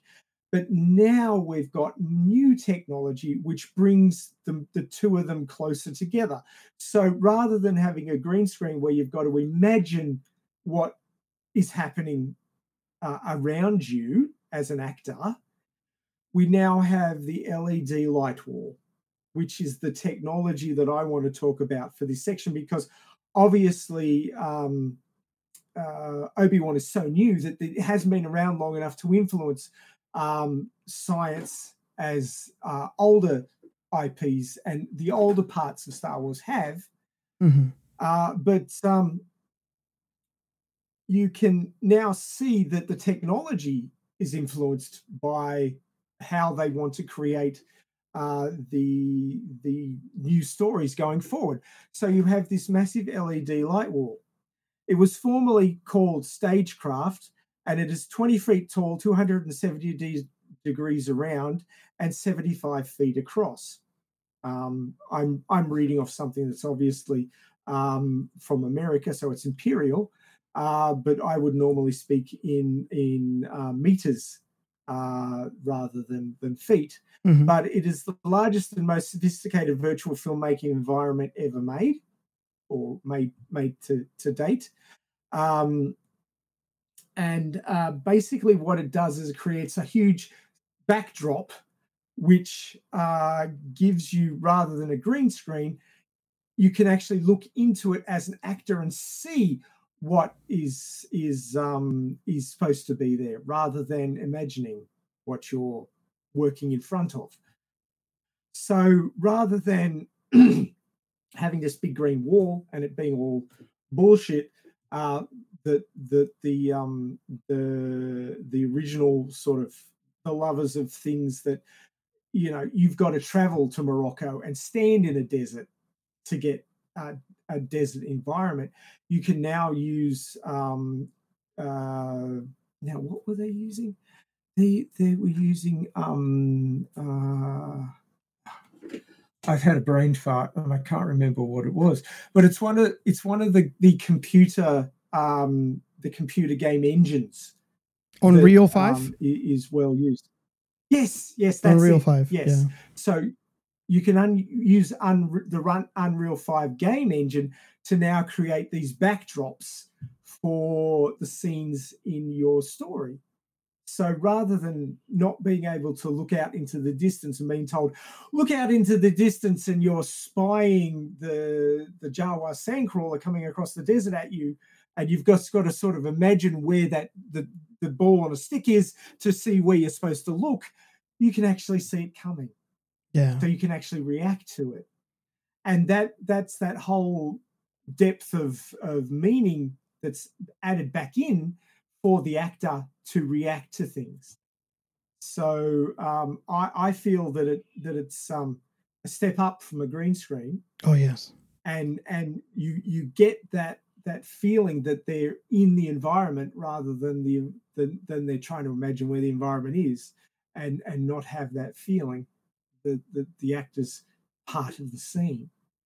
Yeah. So I, I think that this is a, a step forward. It may not look quite as good in that you can sometimes see that the lighting is completely different from the person to what they're looking at in the background. But um, as time goes forward and improvements are made, they will be able to make this look indistinguishable from the real thing.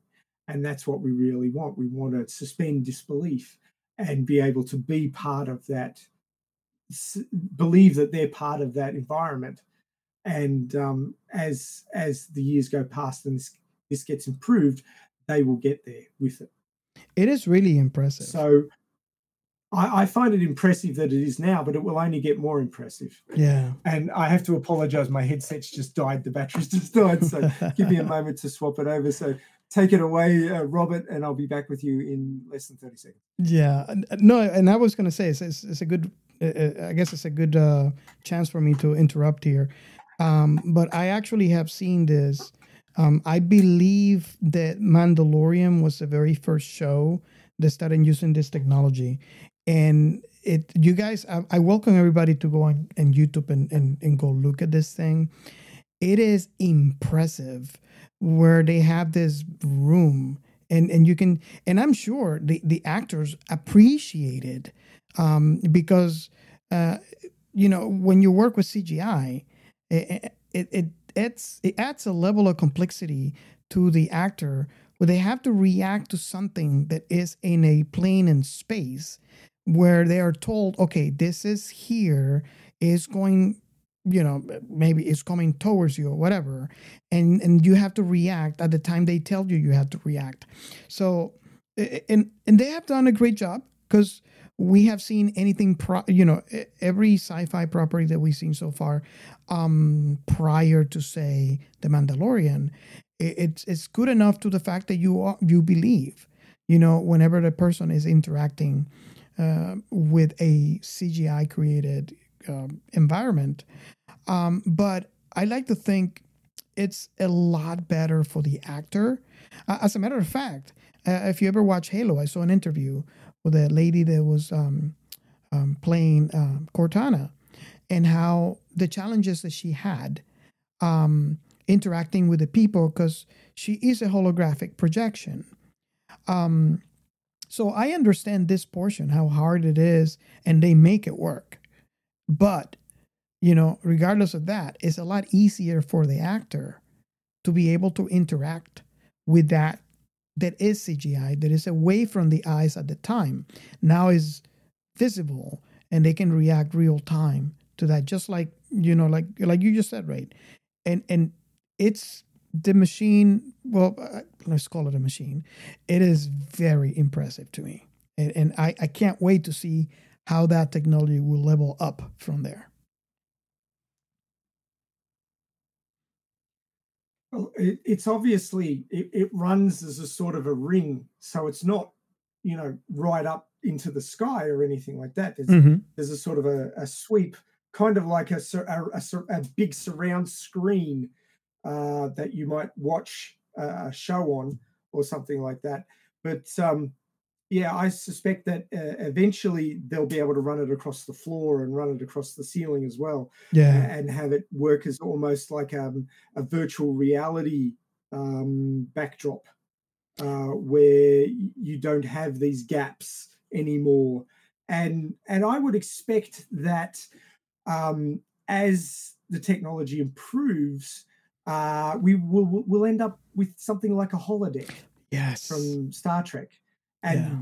then you'll really be impressed with what we'll be able to achieve when we're creating stories that are set in places that don't yet exist. All I'm saying is I want a PlayStation 25 right now. Full 3D. awesome.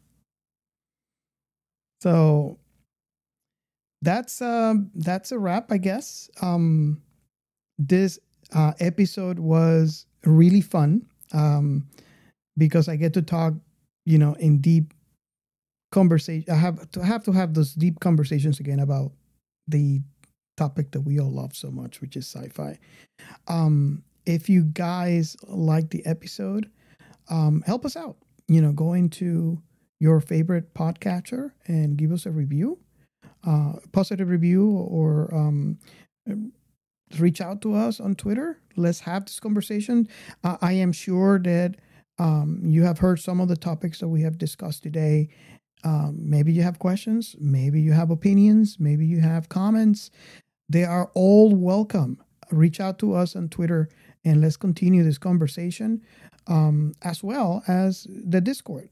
You know, if you love sci fi and you want to get, you use Discord and you want to grow, um, we're trying to grow this uh, Discord server, uh, which although has our name, is not isolated to just us. It is mainly all sci fi.